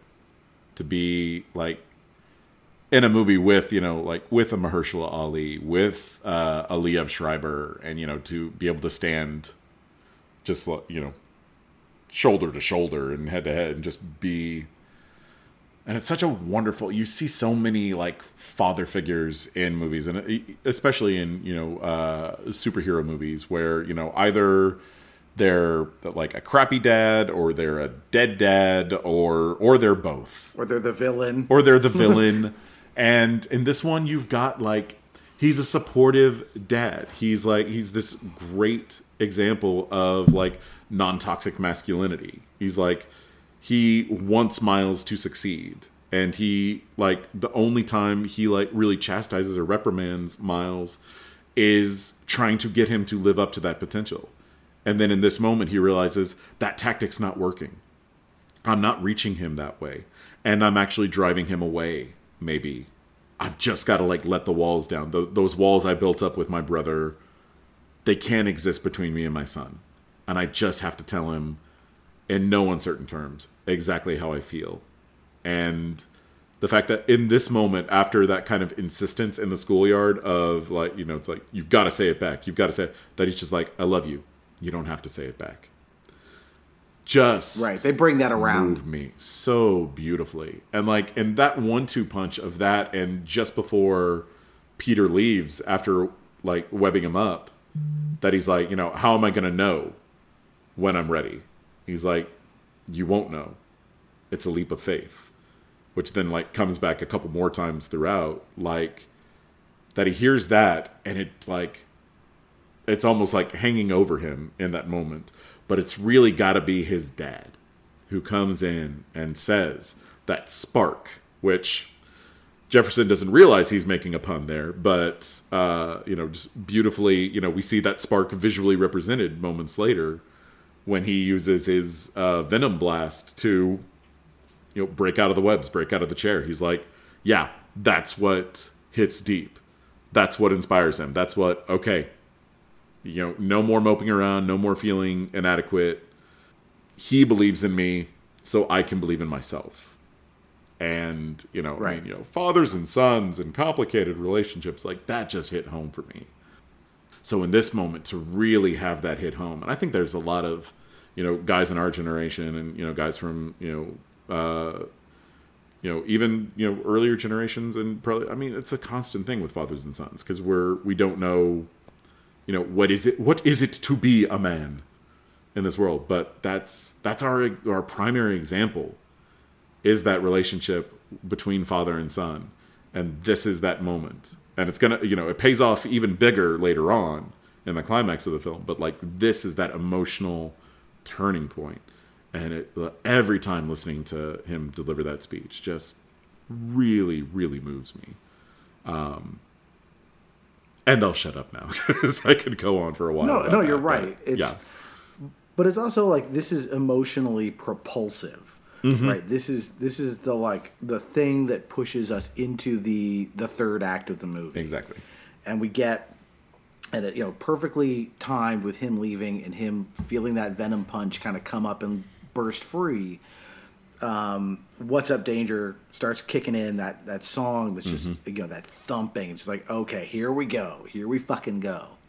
And we have this nice montage, this intercutting of Miles going back to Aunt May to retrieve a suit, a Spider-Man suit, him making that suit his own by, you know, changing the color scheme on it. And that she's down there waiting for him is so, so good. She's like, what took you so long? Like, it's it's one of those right. impossible film moments because, like, you know, in real life, May's not going to just be sitting there in the chair for, like, you know, six hours like, is this kid ever going to show up? But it's such a great cinematic moment. And, like, and that line has, you know, double meaning. What took you so long? Like, why didn't you believe in yourself sooner? But now you're here. Let's get you ready. Right. In reality, of course, he would not spend the time to spray paint a suit when, like, the that universe too. Is on the line, you know. um, you know, but he's got to look cool. Yeah. Um, and it's, yeah, you know, it makes the, it his own because he's, it's, he's graffitiing his costume, basically, like. Right. And we get that iconic shot. It's amazing that shot is, it's like, you know, a fraction of a second, but him upside down, or the city upside down mm-hmm. as he's falling and, you know, learning, you know, his web swing, slinging. Um, it, it's that inverted world is, you know, so awesome. Um, and we get him, you know, finally he's swinging competently. He's zipping throughout the city. It's, you know, it, it, there's so many superhero movies that have that moment of like that first flight. Um, and despite having seen it, that some version of that so many times, um, this is really earned. Um, mm-hmm. It's really great. It's coming off that emotional moment with his father. You've got this, you know, just banger of a song kind of, you know, providing this heartbeat behind it. And it's also fairly late in the movie. This yeah. whole movie has been about, you know, when is this kid, as we said, when he goes to school for the first time, when is this kid going to realize he deserves to be here? It's it's on him to finally make that connection and believe in himself. And so to kind of have that finally pay off here, um, it's and, just, it, you just want to stand up and cheer. Yeah. And the number of times I think throughout that the kind of sight gag of his hand getting stuck two things, and like, uh, and he, he has to, he's only able to really release it, you know, every once in a while. Mostly he pulls away and the thing is still stuck there, you know, whether it's Gwen's hair or, you know, like plaster or, you know, rock or whatever the, the case may be. And this, as he pulls away, like the glass shatters behind him. And this thing that's been this kind of like source of almost buffoonery throughout the whole movie is now this, like, he's breaking through. He's, you know, shattered. Like, it's the same exact gag, but it's played for such a different emotional beat. And, you know, yeah, you don't want to have, sh- again, you know, cinematic moment versus realistic moment. You don't want to have shards of random glass showering over, you know, New York City uh, bystanders. But here, it looks really fucking cool. And it's a great visual metaphor and a great callback. And it just works on all those levels. And at that point, then you're like, all right, you know, so some glass can shower down. Worse things have showered down over the skies of New York. So it's let's we we can we can overlook these uh, these cinematic uh, devices because they look cool and it's a visual medium. So we're right. going to tell it through visual language, and that just moment of the glass, it's so beautiful to me. And I love that they find they kind of put a uh, an exclamation point on the end. With each time we've seen a new Spider-Man get introduced, we see like a comic book yeah. uh, version of them, like, and it falls on top of like a stack of them. Yeah. And finally, we get like Miles has earned his. You know, you earned your badge. Yeah. Um, Drawn by Sarah uh, Pichelli, from, his co-creator, um, which I thought was such a great. Right. Again, you know, like it's a love letter to these people and to the creators and to the fans. That you could have just farmed that out to anyone. You could have had any artist do it. The fact that they went and that Pichelli like was. This is my character that I designed. I'm going to draw him in this new costume for the movie, that version. And it's still so perfect and so gorgeous. Pichelli's an amazing artist, but like, I thought that was just so cool and just really showed the commitment and the love that uh, the, the filmmakers clearly have for this material. Right. Um, so we get to them, uh, the the team minus Miles. Is infiltrating this party uh, hosted by Kingpin, some kind of fundraiser, and everybody, all the waiters, the staff is all dressed as Spider-Man, so which gives them their opportunity to infiltrate. Yes, it will be that easy. As they say. Um, and we get this really funny scene of Peter uh, trying to make amends with M J, even though he, you know, he has to know this is not his M J, who she's never met him. You know, she has no history with him at all. Um, but he's still trying to get all this stuff off of his chest and still trying to play the improv game of making it make sense. So yeah, he doesn't he's talking about bread. Yeah. Um, yeah. Very funny. It was um, like, there's one, and this like stuck out in the back of my brain and like, and it's kind of smoothed over in time, but you know, and I get that, you know, Peter and M J's relationship is much more iconic, but like the fact that they play this beat uh, at this moment between Peter and M J, uh, clearly not, you know, like you said, not his M J, but you know, he's got to have this emotional closure. Like we set up very early on in uh, Gwen's backstory that her big loss was her Peter. And like, I really would have loved to have seen like a scene between her and, and this Peter of like, and you know, and we never get any mention of like of the Gwen Stacy in, in this universe or the Gwen Stacy from Peter B. Parker's universe and what happened because you know, as comics fans know, it's not great. uh, what, or as viewers of Amazing Spider-Man two know, it's not a great fate uh, of what happens uh, to Gwen. And it's, you know, one of the big driving forces for Peter in the comics. And I think just like a little, and like the movie moves along. It's such a great clip. I know that you don't want to stop, you know, too often to just have characters kind of, but like, I would have loved to have seen just like a little acknowledgement of like Peter seeing that this Gwen survived and, you know, has lived a good life and is an amazing hero and maybe even a better Spider-Man than he is. And for Gwen to look and see like, you know, you know, hey, like Peter, you know, is doing well too. And, you know, has, you know, great potential, and maybe he's gone a little off course, but maybe I can bring him back into the fold. And we get that a little bit here, but we don't get like the emotional resonance because she never addresses him in that same way of, she's just kind of like, oh, you're this strange old dude that I know. But I'm like, no, this is like a, you know, a grown-up version of your teenage best friend who you lost and couldn't save. He was your big loss. And I would have loved to have seen, it's like the one little flaw in the movie in my head.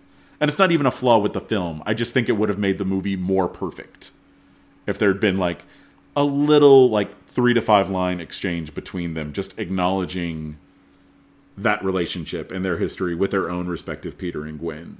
Um, but you know, you can't get everything in there, and, and I understand that. But like the fact that they took the time to play this between Peter and not his M J, I think just really triggered for me that it's like, well, are we not going to get a moment like that between them? Okay, we're not going to. Okay, the movie's still awesome. It's still great. I'm still enjoying it. But, like, it's always there in the back of my mind. Like, I would have loved that. But but I don't write movies, and I'm not a professional screenwriter. So they probably know more than me. Uh, well, I guess you'll have to take it up with Phil Lord. I suppose I will. Let him know.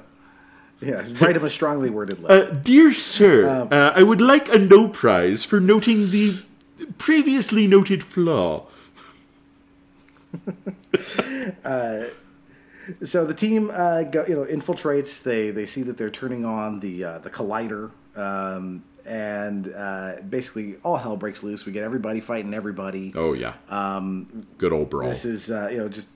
Good old frenzied brawl. Uh, funny that we see some of the more weird Spider-Men doing their shtick. So, like, Spider-Noir, like, punches somebody. Instead of, like, biff or bam, it's, like, pancakes or something. It's, uh, applesauce was background. One of them. Applesauce. That's what it, that's what it is. It's total bogey reference. I loved it. Yeah.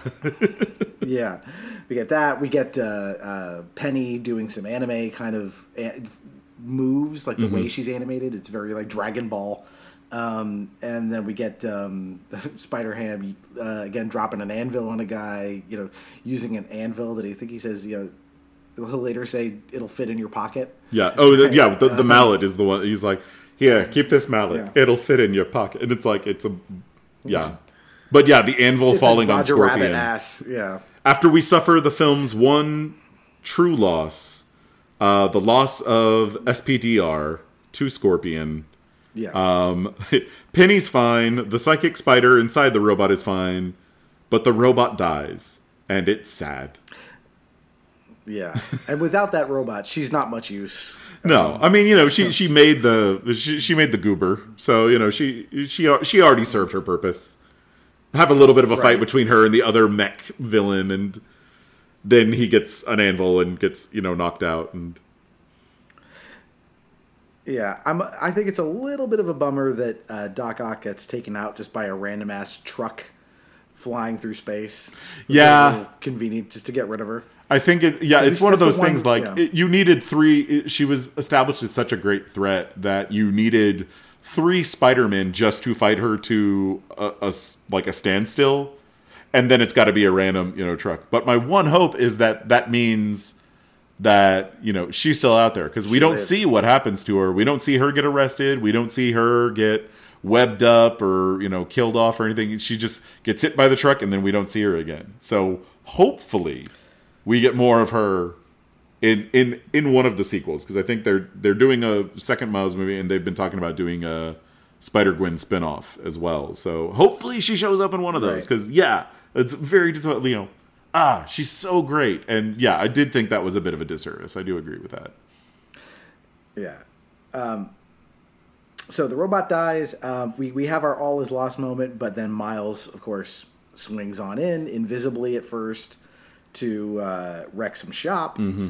Um, and the the portal is open. Miles got has the goober inserted where it's supposed to go. And now we, we're getting our goodbyes. Everyone is sent back to their respective universe. First Penny, uh, then Noir, and he says, "I'm taking this cube." He takes the Rubik's Cube with him. Um, and, then, and he says, get, uh, "I love you guys," to everyone. You know, he's been so emotionally closed up. Mm-hmm. Like, as far as character arcs go for, you know, comic relief characters who maybe get under a dozen lines in the film, I think that paid off pretty well. I'm just like, I'm taking this and I love you. Bye. Right. Uh, and then we get, uh, of course, uh, Spider-Ham saying, "That's all, folks," which is sort of like, would be a, a little bit of a groaner, except that I love that, I think Peter pipes in with, can he legally say that? Yeah, can he legally which say is that? Super is he meta. Allowed to say that? Yeah. Yeah, super meta, very so funny. Um, anyway, and then he hands off the mallet, which I wish the mallet paid off. I wish that, you know, Miles found a way to use that cartoon mallet. Yeah, if um, he pulled it out of his pocket he, and that's what he, like... But I guess he needed to use the Venom but, Blast, and you didn't want to have a cartoony moment it, against Kingpin. But well. it, it's a little too late for uh, you know, a Chekhov gun to be delivered to him right. here. It needs to be something from earlier in the film. Um, but yeah, so they all leave, and then you know Peter doesn't want to. Gwen leaves. Peter doesn't want to go, and Miles basically you know says his own words back to him and says, "You got to take that," you know, because we can see Peter doesn't want to go back to his. He kind of wants to die. Right? Yeah, he's in that mode. He's willing to. He's been talking about it for a while now in the movie, saying, "I'll, I'll take the." Yeah, let me go out as a hero. Like, yeah, it's, yeah, yeah, yeah.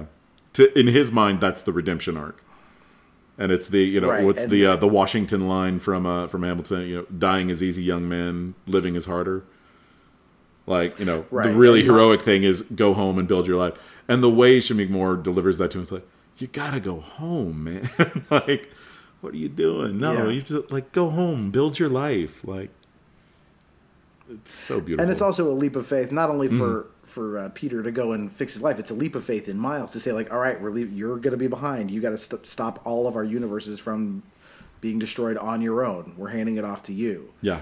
Um, and now we get this fight with Kingpin in this like, you know, abstract space within the Collider where like we're seeing versions of.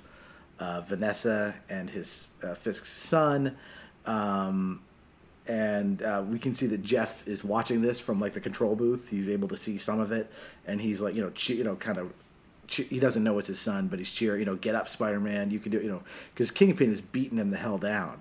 Yeah, and he, oh, and that, that's for the second time that up. That's what drives Vanessa, like all these multiversal Vanessa, um, and uh, totally blanking on his son's name. Um, But the would-be Rose uh, from the comics, um, Prin- but, Prince Penn, yeah.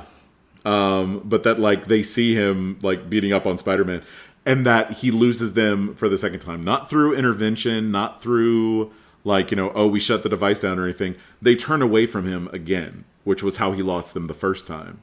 That they were running away from him when they got uh, hit by that truck because they found out what he really was. Yeah, and that that happens again, and that that's what really breaks him is that he wasn't defeated by the heroes. He wasn't defeated by like some you know random circumstance. He really has to own now.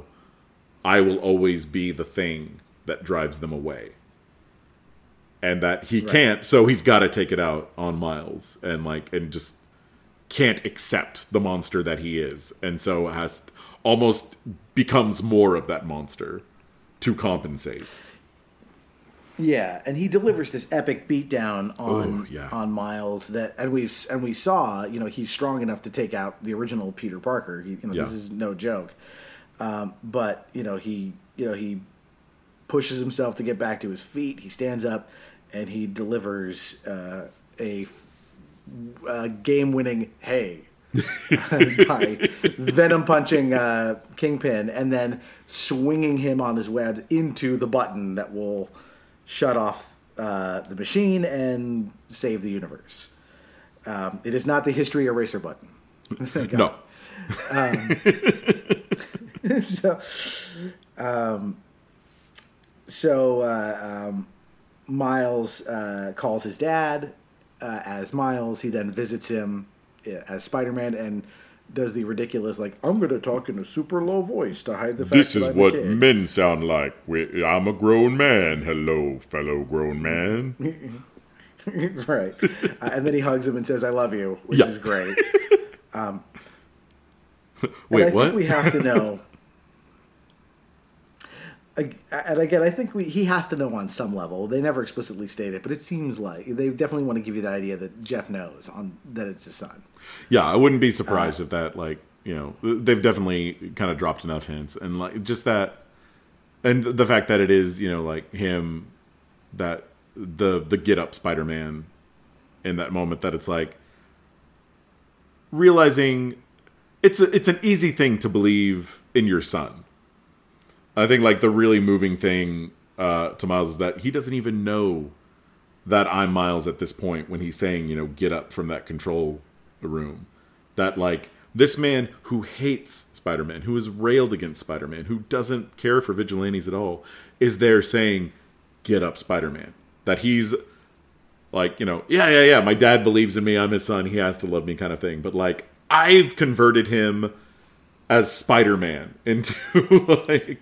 I think, like, that's so meaningful in, like, a really weird, like, inverted way uh, that pays off so well there that, like, I'm kind of, I would be okay if, like, Jefferson doesn't know, but I also think it's it may well be one of those things, like, he knows, but he's going to, like, convince himself that he doesn't know, like, you know, it's like, no, no, Miles is off playing with his friends and, uh, you know, Miles wears glasses. Spider-Man clearly doesn't wear glasses, so, so they can't be right. the same.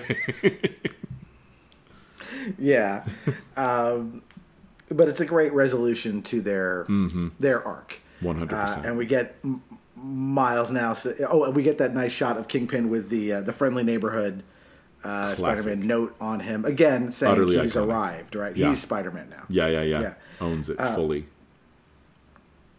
Uh, so we hear, let's do this one last time, and now it's Miles giving his little spiel uh, like we had with all the other characters. And he says, you know, hey, anyone can wear the mask. You can wear the mask. Uh, and after this, you know, again, winning montage of him swinging around the city as Spider-Man and, like, giving thumbs up to people and stuff. He's a hero. Uh, he lays back in bed. Sunflower is playing. He's in his happy place. Uh, and then... Uh, we can see a portal opens up above him, and we hear Gwen's voice asking if uh, he can help. Yeah. Uh, and then uh, credits, uh, followed by a, a very weird post-credit scene. Um, I love this I can't tell if they want. Yeah, it's like half set up, half just ridiculous joke. Yeah, which is great. Yeah, exactly. And we get one last Marvel double duty person. We get Oscar Oscar triple Isaac's, duty now. Uh, Another triple duty. Triple. Oh, oh, that's right, triple because yeah. he's been Apocalypse. Yeah, and he's going, and to, he's be going to be Moon Knight. Yeah, yeah. Uh, as Spider-Man twenty ninety-nine, uh, we find out he's got a device that will allow him to jump universes without maybe ripping a hole in them. Yeah, uh, and then he winds up in the sixty-six cartoon. Yes, which is er, Earth, which is Earth sixty-seven. Which I think is just right. so wonderfully perfect. And then we get and it's just, just a GIF waiting to happen. It's just a GIF of them pointing at each other. Yeah. And then I think Stan Lee is Stan Lee is the voice of one of the onlookers. He might be Jameson. Oh, is he Jameson? Actually. Oh, that would be perfect. Stan, yeah. Because yeah. Jameson was kind yeah, of designed. That was sort of his self-deprecating, like, dig at himself uh, and his persona um, that he and Ditko yeah. kind of developed. So... Uh, that that would be perfect uh, in my mind. Um, and that is uh, that is Spider-Man Into the Spider-Verse. Um, Jordan, do you have any um, closing thoughts on this before we uh, kind of wrap things up? Um, not really. I think uh, I, th- I think I've said my share on any number of topics uh, here, and uh, as I'm wont to do. Um, Heads up to our listeners for uh, all future installments. I'm a verbose bastard. Um, so um, it's a good quality to podcaster. It's yeah. Uh, it, it it comes in handy. I'm never at, at a shortage of things to say. Uh, but man, this is such, like I've said, uh, it's such a love letter uh, to the character, to the creators, to the fans across all media, to the comics, uh, the cartoons, the. Um, And, like, all the inside jokes. The fact that we got this at the end and that we got, like, a little, like, winking reference to the kind of Spider-Man behind the desk uh, meme when uh, they're stealing the computer from Liv's lab. That, like, it's framed up almost exactly when he's sitting there kind of watching Miles uh, invisible. It's, like, he's just, like, framed up perfectly. Like that meme of Spider-Man from the sixty-seven cartoon. Like, it's that amount of attention to love and detail, and it's a lot of what I think a lot of people uh, who really loved uh, like uh, the Lego Batman movie um, were talking about, that level of detail and love and affection. I didn't love that movie, um, but when I saw this one, I was like, "Yep, I get it. That's that's what they were talking about. That's what resonated with them." Because this, across the board, as a Spider-Man fan. It just, it, it and it, it never ceases to amaze me. Every time I watch it, I get something new and something to appreciate. Um, as an animation fan, as a voice acting fan, as a Spider-Man fan, I love this movie wholeheartedly. Yeah, I, I thought this would be a good one for us to start this venture on um, because of it's got so much going for it. Mm-hmm. It's got... You know, you've got all these different Spider-Men, all these classic villains, but the whole movie is just joyous. Yeah. Like, everything about it is, like, it's it's whimsical, it's action-packed, it's emotional, it's everything you want from a comic book movie, but done so well. Um, none none of the beats are false. There's everything in it rings true, even when it's veering from the ridiculous, you know, in, like, you've got literally a cartoon pig to, you know, these... These scenes of like real like family drama, it yeah. all it all works. Um, so um, just to kind of do a little admin stuff here. So what we're going to be doing with this podcast, there's obviously a lot of Marvel movies and different franchises. Um, we will be jumping franchise to franchise here and there um, as we cover all these things um, within a franchise. We'll be moving in order because um, we figured it would be weird to do that out of order, but we won't do all of those films back to back to back to back. Uh, just to, for variety's sake. Um, so, but we are going to uh, break the glass on uh, the M C U and start with Iron Man next. Yay. Uh, after that, uh, woohoo! Uh, with a uh, a little known actor named Robert Downey Junior I think he's got a future um, ahead of him. So that, yeah. So that is uh, that is your homework for for next week. Um, if you have things to say, please, uh, of course, like, rate, subscribe, go to iTunes and drop us a review. Uh, you can communicate with us via our, our uh, Twitter handle, which is at GoToTheMarvels. Uh, so find us there if you have something to, to say or add. And um, that's really it. Uh, and so um, I don't have a sign-off yet. We haven't thought of one. But uh, is there a good th- Spider-Man uh, sign-off? Uh, Doug, come on. It's a, it's a, it's a Marvel movie podcast. What else can we say but... Excelsior. What? Enough said. Enough said. Good. Oh, oh man, Excelsior. I guess we can't. Damn you, Stan! Why do you have to have so many yeah. catchphrases? Yeah. Enough Excelsior. No, no, is there a no way comics. We can mash them up, or how about I'll uh, say Excelsior, you say enough said, and that'll we'll have a little one-two call right. and response thing. All right, there you go. Go for it. All right, Excelsior. Enough said. I'm going to miss him. Yeah, we were friends, you know. Can I return it if it doesn't fit? It always fits. Eventually.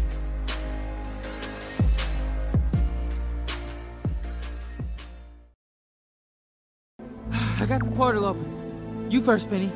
Thank you, Miles. From both of us. I, uh... love you all.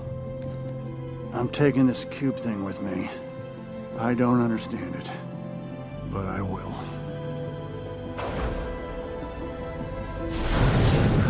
I want you to have this. It'll fit in your pocket.